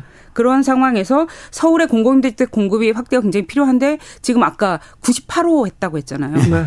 그 이게 서울에서 공공 매입 임대주택이 공급이 많이 될 때는 13,000호까지 됐던 거거든요. 그래요? 네. 그러니까 이건 굉장히 줄여면. 정책 의지의 문제예요. 네. 근데 그 SH공사 사장님께서 싫어하시는 매입 임대 주택을 그 직원들이 열심히 살 리가 없잖아요. 아, 그럼요. 매입 임대 주택은 정책적 의지가 굉장히 중요하거든요. 이걸 실제로 살 왜냐하면 집을 사자 이것만 갖고 살 수 있는 게 아니라 실행을 해야 되고 굉장히 많은 노력이 필요한데 네. 말과 행동이 다른 거죠. 7598님께서 가난과 빈곤으로 저지대에 사시는 분들을 위한 대책 촉구합니다. 산 아래에 살면서 산사태로 마당까지 토사가 밀려와서요. 놀랐던 우리 집 아직도 해결이 되지 않아 걱정입니다. 아직 작년이 있었을 일인데 네. 아직까지 해결이 되지 않았답니다. 박형근님께서는 서민을 위한 나라는 어디에도 없네요. 정치인들 권력 다툼에 골몰하고 정부는 지금 무엇이 중요한지를 모르고 있습니다. 얘기하네요. 그러니까 오세훈 시장이 시정 슬로건에 보면 약자의 동행이라는 게 있어요. 얼마나 멋있습니까? 근데 실제 지금 약자들이 삶이 오히려 후퇴하고 있는 거예요. 현실은. 아, 그러니까요. 예, 그건 진짜 시정해야 됩니다. 그러니까 LH, 아까 말한 LH도 지금 지하층 매김대주택 이전 현황이 9%안 되냈잖아요. 1817하기는 보는 163채밖에 안 하고 예. 또 20년 미만 주택만 구입한다는 식으로 해놨어요. 근데 반자가 대부분 20년 이상 주택입니다. 현실을 너무나 모르는 거잖아요. 그렇죠. 이것도 문제인데. 그다음에 SH 최현정 씨는 지적했죠. SH는 오세훈 시장 임명합니다. 사장을. 네. 그러니까 얼마든지 본인이 뭐 경지를 하든 주의를 주든 아니면 개선을 해서든 일단 현실적으로 공공임대주택을 가장 빨리 공, 공부할 수 있는 것이 매입 임대라면 또는 전세 임대라면 그걸 매진을 해야 되는 거죠. 네. 근데 그 실적이 거의 없다. 이게 지금 오늘 방송에서 가장 중요한 포인트 지적이라고 보고 보시면 될 것 같습니다. 네. 아, 최소한의 사람들이 거주할 수 있는 최소한의 거주 요건 기준은 좀 만들어야 되겠어요, 이제는. 그렇죠. 이제 그게 중요하다고 보는데 지금 제가 서울시의 인식에서 굉장히 우려가 되는 점은 서울 지하의 90%는 그래도 살만하다고 보고 계시더라고요. 서울시 정책당국에서 나와서 하는 말이. 90%는 괜찮고 10%만 침수 등으로 문제가 있다고 보는 거죠. 그런데 지하에 살아봤던 경험이 있으신 분들은 영화 기승충이 아니어도 지하라는 공간이 살기 얼마나 힘든지 알 수 있죠. 거기서 생명을 잃거나 뭐 건강을 잃지 않아도 습기와 곰팡이와 냄새 이런 것들 때문에 너무 살기 힘든데 그 지하 대부분이 90%가 살만한 곳이니까 서울시는 지금 적극적으로 정책을 펴지 않는 것이고 뭐 재개발 재건축해서 없애겠다 이렇게 되는 거거든요. 그러면 그냥 없어질 때까지 기다린다고 아주 소극적으로 정책을 이해할 수밖에 없는 건데 정말 인식의 문제가 있다고 생각합니다. 그러니까 현실을 너무 몰라요. 그냥 탁상 행정, 행정인 거죠. 지하 에서 사는 것이 얼마나 힘드는 것인지를 조금이라도 안다면 이럴 수가 없다고 생각합니다. 작년에 지하 침수 피해를 입은 분들을 만나 보면 그 트라우마가 아직까지도 전혀 없어지지 아니, 않아요. 물이 오면 너무 무섭대요. 막을 비가, 수가 없잖아요. 비가 조금만 와도 네. 잠을 들지 못하시거든요. 네. 이런 상황에 서민들의 삶을 돌보는 것을 정부와 서울시가 좀 최우선 순위에 두고 정책을 집행했으면 합니다. 2020년 인구주택 총조사 결과에 보니까 지하 반지하가 32만 7천 가구. 네. 그 다음에 서울이 그 중에서 30만 4천 가구로 96%. 네. 서울 경기도가. 거의 대부분. 네. 서울 경기 인천이. 네. 그러니까 수도권 문제예요. 이 문제는요. 네. 지금 재난 그 침수 문제도 마찬가지고. 근데 오히려 이 수도권의 지자체장들이 가장 소극적이라면 이건 정말 문제 심각한 거고 반지하에서 살아본 사람, 지하에 살아본 사람들이 방금 최원영 소장님 이야기한 거 보면 아마 우리 애청자들이 문자 많이 보내주실 거예요. 항의 문자. 네. 반지 하나 지하에 살면요 사는 것 자체가 벌써 이축이 되고요. 굉장히 눅눅합니다. 공기부터가. 그리고 여러 가지 뭐 침수 피해부터 시작해갖고 뭐. 네. 뭐 영화 기생충 나오지만 한두 가지 불편한 게 아니거든요. 김재영님께서 맞아요. 서울 와서 반지하 처음 보고 너무 놀랐습니다. 예. 네, 반지하에서 사는 사람들 집에 가봤는데, 네, 아주 힘들었어요. 네. 예. 아, 김건기님께서 지하는 곰팡이로 너무 힘들어요. 얘기합니다. 아니, 왜, 근데 이게 지금 1년 전에 사람이 죽었던 일인데 어느 정도는 나아졌겠지 했는데 아무것도 이렇게 나아지지 않았어요. 거기에 모기도 많죠. 벌레도 많죠. 러브버그 왜 네. 그렇습니까? 예. 아무튼 지구 환경의 위기에다가 정책이 제대로 안 되는 우리는 정책 실종 위기까지 동시에 겹쳐지면서 특히 이제 주거 빈곤층이 대거 몰려 있는 서울 수도권의 국민들만 지금 올해 여름에 가장 힘들고 거기에다가 지금 냉방비 폭탄이 다가오고 있습니다. 네.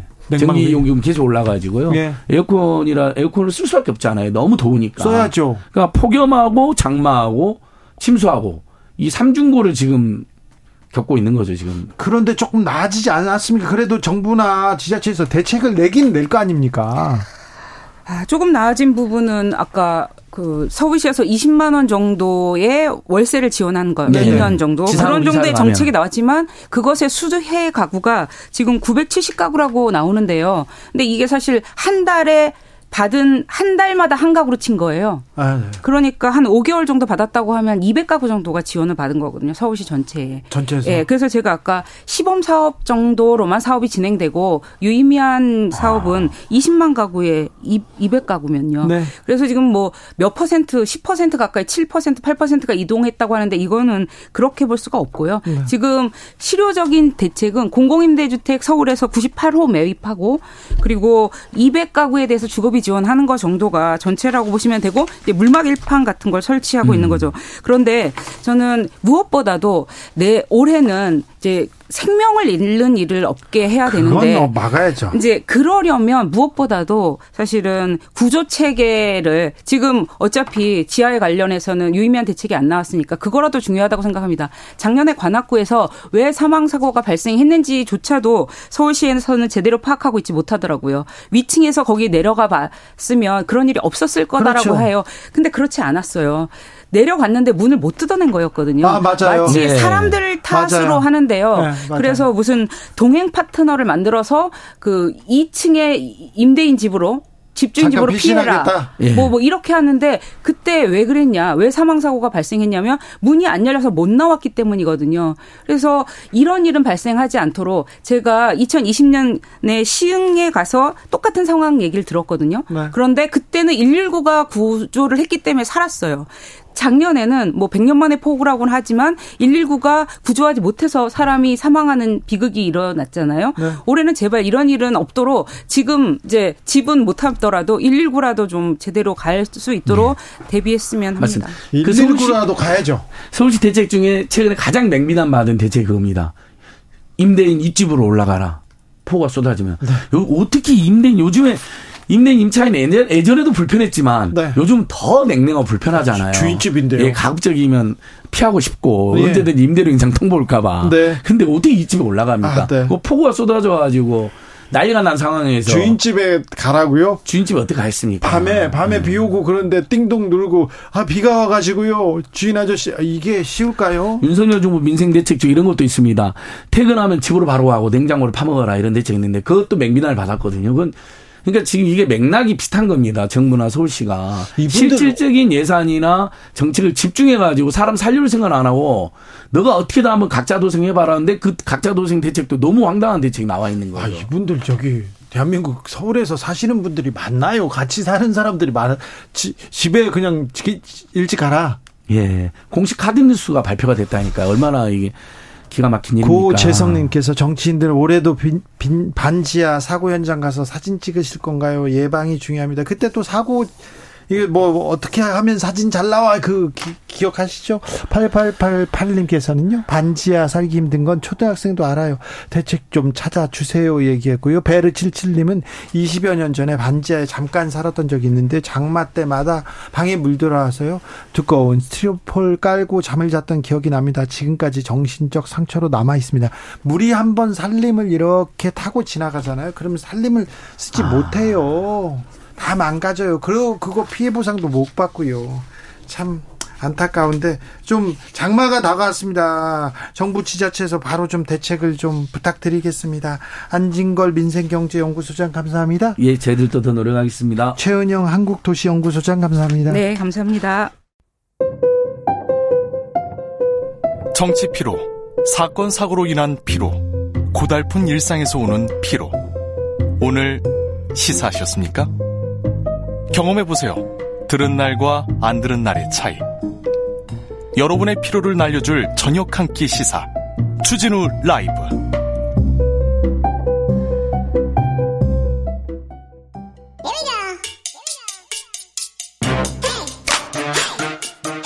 뉴스를 향한 진지한 고민 기자들의 수다. 라이브 기자실을 찾은 오늘의 기자는 은지옥이요. 시사인 김은지입니다. 오늘 준비한 첫 번째 뉴스부터 가볼까요? 네, 검찰에서 압수수색의 상징 파란 박스가 여러 개 들려 나왔습니다. 검찰 특활비 자료 공개한다고 그거죠? 네, 시민단체가 들고 나온 건데요. 네. 이제 압수수색 장면 하면 보통 떠올리는 게 그 파란 박스 이지 않습니까? 그렇죠. 거기다 이렇게 저 막 담아와요. 그런데 어떨 때는요, 압수수색을 이렇게 형식적으로 하다가 신문지 책 이렇게 담아오다가 걸리기도 하죠. 전자정보이기 때문에 사실 담을 게 많지 않은 상황인 건데요. 네. 요새는 이제 어, 거꾸로 장면이 펼쳐졌다라는 점에서 의미가 있다라고 볼 수 있는데요. 지난주 금요일 서울 서초동 대검찰청과 서울중앙지검 앞에서 검찰 특활비 자료 16,735장을 들고 나오는 모습이 펼쳐졌습니다. 네. 이게 아까도 말씀드린 것처럼 전자정보가 많은 시대에 왜 종이냐라고 할 수 있는데요. 검찰에서 전자정보로 주지 않고 다 종이로 줬기 때문입니다. 프린트해서 줬어요? 네. 예, 지금 소송 결과로 뉴스타파와 세금도둑 잡아라 함께하는 시민행동 등이 받은 자료인데요. 2017년 1월부터 2019년 9월까지 대검과 서울중앙지검이 쓴 특수활동비, 특정 업무 경비, 업무 추진비 이런 것들이 담겨 있다라고 하는데요. 이 기간 동안 검찰총장이 김순환, 문무일, 윤석열 총장이었고요. 서울중앙지검장이 이영렬, 윤석열, 배성범 지검장이었습니다. 예. 예, 지금 이제 사용한 경비로만 최소 461억 원이다. 잠깐만요. 특수활동비 그러니까 영수증 필요 없는 경비로 460억 원 넘게 썼어요? 네, 근데 대검이 발표한 것만 그렇고요. 중앙지검은 해당 기간 사용 금액을 따로 밝히지 않았기 때문에 이번 서류를 통해서 아마 금액이 더 있어요. 올라갈 가능성이 있어 보입니다. 예. 예, 지금 서류 작업들을 최대한 빨리 스캔을 하고 있다라고 하는데요. 그래도 시간이 꽤 걸릴 것 같습니다. 애초에 좀 종이가 아닌 파일로 주면 좋았을 것 같은데 여기에 일일이 이제 체크를 하고 제대로 스캔과 엑셀 입력이 됐는지를 대조하는 시간이 필요하다. 이렇게 하승수 변호사가 밝히고 있거든요. 그러면 검찰 특수활동비 이 공개될까요? 검찰이 돈을 어디다 썼는지 판도라의 상자 열리는 건가요? 네, 이제 그렇게 많이들 지켜보고 있는데요. 다만 시간은 좀 걸립니다. 말씀드렸던 것처럼요. 뿐만 아니라 아직까지도 검찰에서 그냥 근데 디지털로 그냥 네. 파일로 주면 될 거 가지고 왜 이렇게 꼼수를 버리고 있는지. 네, 이제 물론 뭐 종이로 줘야 된다라고 생각하는 부분이 있는 것 같긴 한데요. 그럼에도 불구하고 불구하고 여러모로 좀 불편한 게 있어 보이는 건 사실인 것 같습니다. 특히나 아직도 복사를 다 마치지 못해가지고요. 지난주 금요일 날 들고 나온 게 전부가 아니다라고 해요. 이걸 가지고 또 복사를 해가지고 또 나눠서 분석해야 될 거 아니에요? 그렇죠. 또 다시 입력을 하고요. 이제 네. 그러다 보니까 시간이 걸리긴 하는데요. 시간 문제이지 결국 자료는 나온다 이렇게 보시면 될 것 같습니다. 아무튼 검찰 특수할 검찰은 아직도 봉투가 이렇게 돌아다닙니다. 그래가지고 무슨 수사를 해도 봉투를 주고 박 회식해도 봉투를 주고 또 어떤 데 가잖아요. 그럼 장도비라고 어디 떠난다고 봉투를 해서 이렇게 주. 아직도 그런 문화가 있어요. 왜 검찰에만 그런 문화가 있는지 룸사롱에서 회식하는 문화도 있고요. 네, 여러모로 혁파해야 될 부분들이고요. 이번에 네. 자료가 공개됨을 통해서 좀 더 투명하게 바뀌어야 될 부분이 큰 것 같습니다. 네. 참 신기한 조직이에요. 대한민국 검찰. 네. 다음 뉴스로 가보겠습니다. 네, 언론이 오히려 논란을 만들어냈다라는 내용의 논문이 나왔습니다. 언론이 논란을 만들어냈다고요? 일부러? 네. 네 자, 그러니까 어떤 내용인지 논란이 봅시다. 아닌 사안을 논란화했다라고 하는 것인데요. 네. 어, 지난 6월 20일 발행된 언론과학연구라고 하는 논문입니다. 네. 여기 제목이 논란 키워드로 본 뉴스 의제 연성화와 정치화라고 해서요. 김영삼 문재인 정권 시 기사 text mining 분석이라고 하는 논문인데요. 지난 30여 년간 주요 일간지 8개의 제목을 이것이 논란이라는 키워드가 들어간 기사만 뽑아내서 분석을 한 겁니다. 그런데요. 예, 다만 이제 여기 기사에 조선일보가 들어가 있지 않다라는 것도 좀 눈에 띄긴 하는데요. 아, 그러면 좀 약간 좀 아마 아니, 이제 그 경향성을 보는 측으로 보면 될 것 같은데. 네, 그래도 아유 저 조선일보를 했어야지. 네, 참. 경향신문, 국민일보, 동아일보, 서울신문, 세계일보, 중앙일보, 한겨레, 한국일보 이렇게 들어가 있다라고 하는데 실제 논란이라는 단어를 무분 별하게 사용함으로써 오히려 언론 보도가 갈등을 만들어내거나 중계한다라는 식의 내용이 들어가 있다라고 합니다. 네, 뭐 굉장히 네. 좀 현실적인 지적을 했네요. 네, 우리만이 아니라 사실 서구 사회에서도 이미 이러한 신조가 있을 정도라고 하는데요. 네. 그 부정 접두사인 넌 그리고 이제 논란이란 단어는 컨트라버시를 합쳐서 넌 트러버시라는 말이 있을 정도로 사실 언론에게 보통 가해지는 비판인데 그걸 좀 더 명징하게 분석한 거죠. 자, 좀 구체적으로 살펴볼 이유가 있는 것 같습니다. 네, 정치 관련 기사를 좀 좁혀서 보면 해당 논문에 따르면 이제 노무현 정부와 문재인 정부 시기에 이제 보수 매체로 분류되는 곳에서 진보 매체로 분류되는 곳에 비해 대통령 관련 논란을 더 주요하게 보도했다라고 합니다. 네. 해당 논문에서 이제 진보 매체로 분류된 곳은 경향신문 한겨레이고요. 보수 매체는 동아일보, 중앙일보 이렇게인데 노무현 정부 시기에는 이제 논란이란 키워드로 주로 나온 기사들이 집값 책임론, 로스쿨 제도 행정수도 이전, 탄핵 과 같은 기사였다라고 해요. 예? 그리고 문재인 정부 시기에는 대통령 관련 관련된 논란이란 제목의 기사는 김정숙 여사 옷값, 외교, 백신 안정성, 중국 혼밥 과 같은 내용들이었다라고 합니다. 네, 김정숙 여사 옷값 논란으로 만들려고 엄청 노력했던 언론들의 노력이 좀 기억납니다. 네, 이제 논문으로도 그런 부분들이 이제 짚어졌다라고 하는 것이 눈에 띄는 사실인데 소위 말하는 이제 민주당 정부 시기에 보수 매체는 대통령 관련된 논란뿐만이 아니라 북한 관련 안보 이슈도 이제 논란이라는 키워드로 더 많이 보도했다라고 하고요. 이명박 정부 시기에는 보수로 분류된 매체가 논란으로 보도한 정치 기사가 진보로 분류되는 매체의 정치 논란 기사에 비해서 4분의 1 이라고 합니다. 4분의 1로 네, 더 적게 노, 보도했다라고 하는 논란은 것이죠. 쓰지도 않았군요. 네. 다른 분야에서도 논란이란 단어를 좀 썼습니까? 네, 이게 사회문화 분야에서도 점점 더 이제 눈에 띄는 경향이 있다라고 하는데 특정 인물의 발언, 태도, 입장 같은 것들을 낙인 찍으면서 차별이나 혐오를 조장하는 방식으로 논란이란 키워드가 사용되고 있다라는 분석도 나왔습니다. 네. 특히나 이제 여성, 경찰, 그리고 사과 이런 것들인데요. 유명인에 대해서 이제 그 사람의 품평을 하는 식으로 논란을 가져가면서 차별 과 혐오라는 어, 상황들을 감추게 되는 것들도 있다라는 분석인데요. 네. 특히나 여성에 대한 비하, 인종차별, 성희롱, 폭행 사건 같은 것들을 논란이라는 키워드로 주로 다뤘다라고 합니다. 네. 오히려 이 사안의 본질들은 인권 침해라든지 어, 인권의 어떤 문제점이라고 봐야 될 텐데 그렇지 않았다라고 하는 걸 좀 지적하고 있는 건데요. 그러니까 차별과 혐오가 더 대두되는 상황에 대해서 이 논문은 지적하고 있고요. 그래서 이제 해결, 해결 가능한 갈등보다는 갈등 유발형 의제에 기사 기사들이 집중하는 경향이 있다라는 식의 보도를 했습니다. 네. 네 분석이죠. 보도는 아니고. 네, 의미 있는 분석인 것 같습니다. 조선일보의 논란 기사는 김은지 기자가 한번 해봐요. 어? 네, 뭐 하나만 하긴 그렇고 이제 아마 비교를 해야 될 텐데요. 이제 네. 연구자들의 몫인 것 같긴 합니다. 그러니까 아 이거 연구하고 싶네 갑자기. 마지막으로 만나볼 뉴스는요. 네, 한국의 성평등 순위가 6단계 떨어졌다라고 합니다. 하, 우리가 그 약간 좀 순위에서 굉장히 좀 낮은 쪽에 있었는데 거기서도 더 떨어졌습니까? 예, 그러니까 높게 나온 수치도 있긴 한데요. 하지만 이 지금 보도해드리는 세계경제포럼의 젠더 격차 보고서에는 우리가 순위가 계속 낮았습니다. 말씀처럼 지난해에는 99위였거든요. 99위. 그런데 올해는 더 떨어져서 100위 바깥으로 밀려났습니다. 네. 105위를 기록했다라고 하는데 100위권 밖이라고요? 우리가 전 세계에서 100위권 밖에 있는 하, 좀 부끄럽네요. 네, 이제 같은 성 안에서의 격차의 문제이기 때문에 우리가 그 안에서 차이가 더 크다 이렇게 봐야 될 지표라고 보이는데요.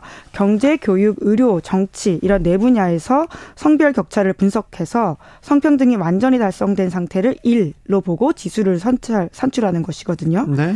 그 건강에서는 46위 정도 했는데요. 하지만 정치, 교육, 경제 다 낮습니다. 88위, 104위, 114위.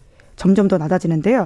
특히나 연합뉴스 보도에 따르면 세계 경제 포럼이 피지, 미얀마, 한국 등을 정치 권력 분배 부분에서 가장 태보한 국가라고 올해 꼽았습니다. 미얀마, 한국 등이 가장 태보, 태보한 국가라고요? 정치 권력 분배라는 부분에서 그렇다라는 건데요. 아이고 자존심 상해라. 순위가 높은 나라는 어디 어디입니까? 예, 예상 가능한데 조사 대상이 146개국인데요. 네. 가장 높은 곳은 아이슬란드 14년 연속 차지하고 있습니다. 네. 2위가 노르웨이, 3위가 핀란드, 4위가 뉴질랜드, 5위가 스웨덴인데요. 선진국들이네 다. 네, 가장 낮은 곳은 아프가니스탄. 입니다. 네. 주변국 상황을 좀 보면 미국도 하락폭이 큰데요. 27위에서 43위로 떨어졌고요. 음. 중국은 102위에서 107위. 우리 뒤에 있죠. 우리가 106위, 중국이 107위. 이거 중국하고 경쟁해서는 진짜 안 되죠. 네, 우리 부끄럽죠. 105위입니다. 아, 105위요? 예, 예, 예, 알겠어요. 105위, 예. 중국 107위. 예. 아, 이거 안 되죠. 일본도 더 낮습니다. 지난해 116위였는데요. 네. 125위로 더 떨어졌다라고 하고요. 아, 일본보다 높으니까 조금 더 예. 네. 그렇지만 이제 우리랑 가까이 있는 나라들을 보면 가나가 100위, 102, 부탄이 103위, 세네갈이 104위이기 때문에 이제 결코 뭐 도토리 키재기할 수 없는 상황인 것 같습니다. 그런데 105위라 성평등 지수 순위 낮다. 이거 굉장히 좀 많은 것을 생각해 생각하게 하는 숫자입니다. 네, 세계 경제 포럼은 그 사회 안에서의 남녀의 격차를 다루기 때문에 우리의 격차가 이렇게 부탄, 세네갈과 붙어 있는 숫자라고 보면 될 텐데요. 특히나 이제 어, 세계 경제 포럼은 이제 지금의 젠더 격차를 고려할 때 여성이 각종 분야에서 남성과 동일한 기회를 얻는 데는 131년 걸린다 이렇게 보고 있습니다. 그래요? 우리만이 아니라 전 세계적으로 문제가 있다라는 지적이긴 한데요.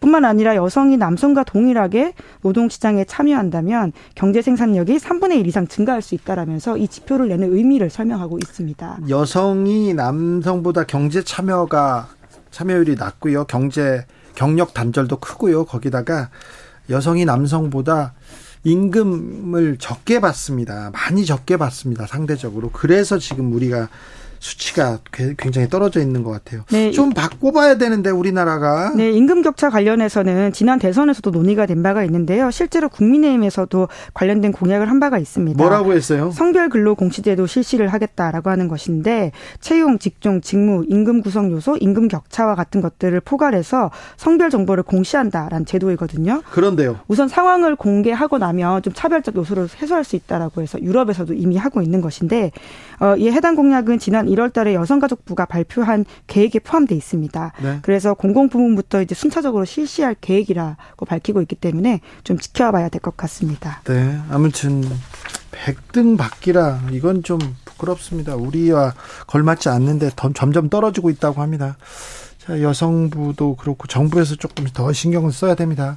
2081님 세계 순위가 대부분 다 떨어지고 있어요. 올라가는 것은 국민들의 분노밖에 없어요. 이런 얘기도 했는데 좀 좋은 수치도 올라가야 될 텐데 시사인 김은지 기자와 함께했습니다. 감사합니다. 네, 고맙습니다. 교통정보센터 다녀올게요. 이승미 씨.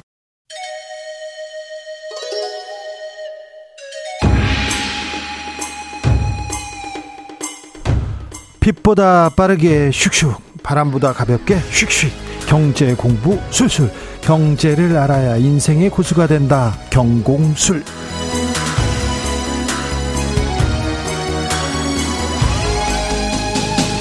경공술 오늘의 주진우 라이브 경제 선생님입니다. 염승환 이베스트 투자증권 이사 어서 오세요. 네 안녕하세요. 네 장마가 시작됐습니다. 자 장마철에 경제 공부는 어떤 경제 올 여름은 어떤 투자해야 되는지 자 장마철 대비는 어떻게 돼야 되는지 다 물어보겠습니다. 네. 자, 반도체 쪽은 어떻습니까? 장마 괜찮습니까? 반도체는 이제 많이 오르고 나서 조금 옆으로 늘어지고 있는데 외국인들이 판다면서요? 아니요, 반도체는 안 팔고. 안 파, 다른 거는 네. 팔아. 그러니까 좀 팔긴 팔았거든요. 예? 이제 우리나라 증시에 대해서 지난주에 예. 모처럼 좀 매도가 나오긴 했는데 근데 업종별로 답한 게 아니라 네. 일부 반도체나 뭐 조선 업종이나 네. 이런 업종들에 대해서 오히려 또 순매수를 했어요. 그래요? 그러니까 아직까지는 외국인들은 아 반도체 괜찮아 네, 반도체에 대해서는 여전히 좀 긍정적으로 보고 조선도 괜찮아집니까? 조선도 많이 사고 있어요. 건설도 괜찮습니까? 현대건설 대박 났다 뭐 네. 대박 수주했다 6, 6조 원 정도 수주 따냈는데 이제 현대건설이 어쨌든 이제 우리나라가 요즘에 그 중동 쪽에서 수주가 좀 별로 없었어요. 아. 연초에 좀 기대를 했는데 예, 예. 없었어요. 근데 일단 이제 중동도 지금 요즘에 이제 약간 좀 스타일이 바뀐 게 그냥 원유 파는 이제 나라가 아니라 네. 그거 이용해 가지고 네. 뭔가 투자도 하죠. 하고 네. 거기에 사실 이제 석유화학 단지 같은 걸 많이 짓는 것 같아요. 그래요. 근데 거기에 또 우리나라가 강점이 있거든요. 건설사들이. 예. 그래서 네. 현대건설에서 끝나는 건 아닌 것 같고 음. 좀 계속 나올 것 같은데 이제 관건은 이탈리아나 네. 유럽에 좀 유명한 또 건설사들이 있거든요. 네. 여기랑 이제 경쟁해서 계속 이겨야 되기 때문에 네. 그 과제는 좀 남아 있는 것 같습니다. 그렇습니까? 네. 그러면 그러면 어느 쪽이 조금 좋습니까? 어느 쪽이? 아, 어, 요즘에 어. 좀 어쨌든 좀 좋은 쪽은 아까 말씀드린 대로 이제 반도체 조선 좋고 아, 괜찮다. 건설주는 좀 안 좋았다가요. 네. 주택 우리나라 주택이 좀 안 좋잖아요. 그렇죠. 네, 그래서 근데 이제 오늘 모처럼 이제 현대건설 그 약간 수주가 있었고 네. 요새 또 좋아지는 sek터 중에 하나가 그 종합상사라고 네. 이게 이제 일본하고 연관이 그렇죠. 되는데, 네. 일본 종합상사가 지금 계속 대박 행진이라면서요. 워런 워런 버핏이 일단 사가지고. 투자를 했고, 네. 근데 이제 상사주들이 어쨌든 보부상이라고 하잖아요. 예, 예. 근데 지금 아시겠지만 요새 뭐 탈세계화니 뭐니 해가지고 미국이 하는 게 중국 공급망을 좀 끊어버리고 있잖아요. 예.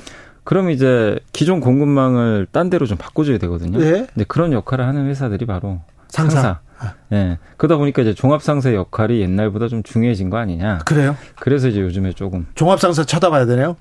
네, 뭐 저는 괜찮다. 일본 관련 기업 N저로 네. 또 일본 기업들은 강세라면서요, 계속. 요새 주가 지수가 정말 좋은 게 30년 만에 거의 최고치 이제 네. 돌파를 했고 옛날에 그 버블 경제 시대 이제 주가로 지금 가고 있거든요. 네. 근데 이제 이렇게 강한 이유가 이제 첫 번째가 일본은 계속 돈을 풉니다. 네. 이게 보통 물가 오르고 경제가 좋아지면 돈 푸는 거 줄이잖아요. 그렇죠. 근데 반대예요. 지금 풀어. 일본은 지금 경제 성장률도 좋거든요. 네? 지금 내수도 지금 reopening 하다 보니까 1억 2천만 명이 소비를 하니까 네. 굉장히 내수가 좋은데 물가도 한 3, 4% 돼요. 네. 그러면 우리가 상식적으로 생각하면 이거 금리 인하는 거 말이 안 되잖아요. 네. 근데 계속해요. 무제한으로 돈을 계속 찍어냅니다. 그리고 예. 주식도 사주고 예. 중앙은행이 주식을 사요. ETF. 예. 그걸 좀 사주고 있고. 근데 왜 그러냐면 이제 트라우마가 있죠. 지난 30년간 저물가. 예. 법을 터지고 나서 그래서 이제 여기서 또 만약에 금리 인상했다가 또 무슨 또 디플레가 올지 모르다 보니까 네. 일본은 일단 지금까지는 기존의 정책 그대로 경기와 상관없이 그냥 돈 찍어서 계속 부양하겠다. 네, 경기 살린다. 네, 그, 그 정책이 바뀌질 않았어요. 자, 근데 일본은 엔저고 경기 부양한다, 경제 성장한다, 주가 좋다 이렇게 얘기하는데 네. 우리하고 좀 비교해야 될 텐데 여기에 비교해 봤을 때 우리는 뭐 경기 부양도 좀 없고요. 뭐 경제 성장률도 낮고요. 네. 우리는 침체고요. 이게 우리 한국은 이게 일단 약간 일본과 좀 다른 점은 뭐냐면 일단 이제 가장 큰 게 수출 경기가 중요합니다. 안 좋죠, 수출. 네, 근데 내수는 일본은 사실 내수로도 먹고 살거든요. 그렇죠. 인구가 워낙 많아가지고. 네. 근데 그 이제 reopening 효과를 톡톡히 봤는데 우리 한국은 좀 기대했던 게 중국인들 좀 오길 바랬거든요. 예.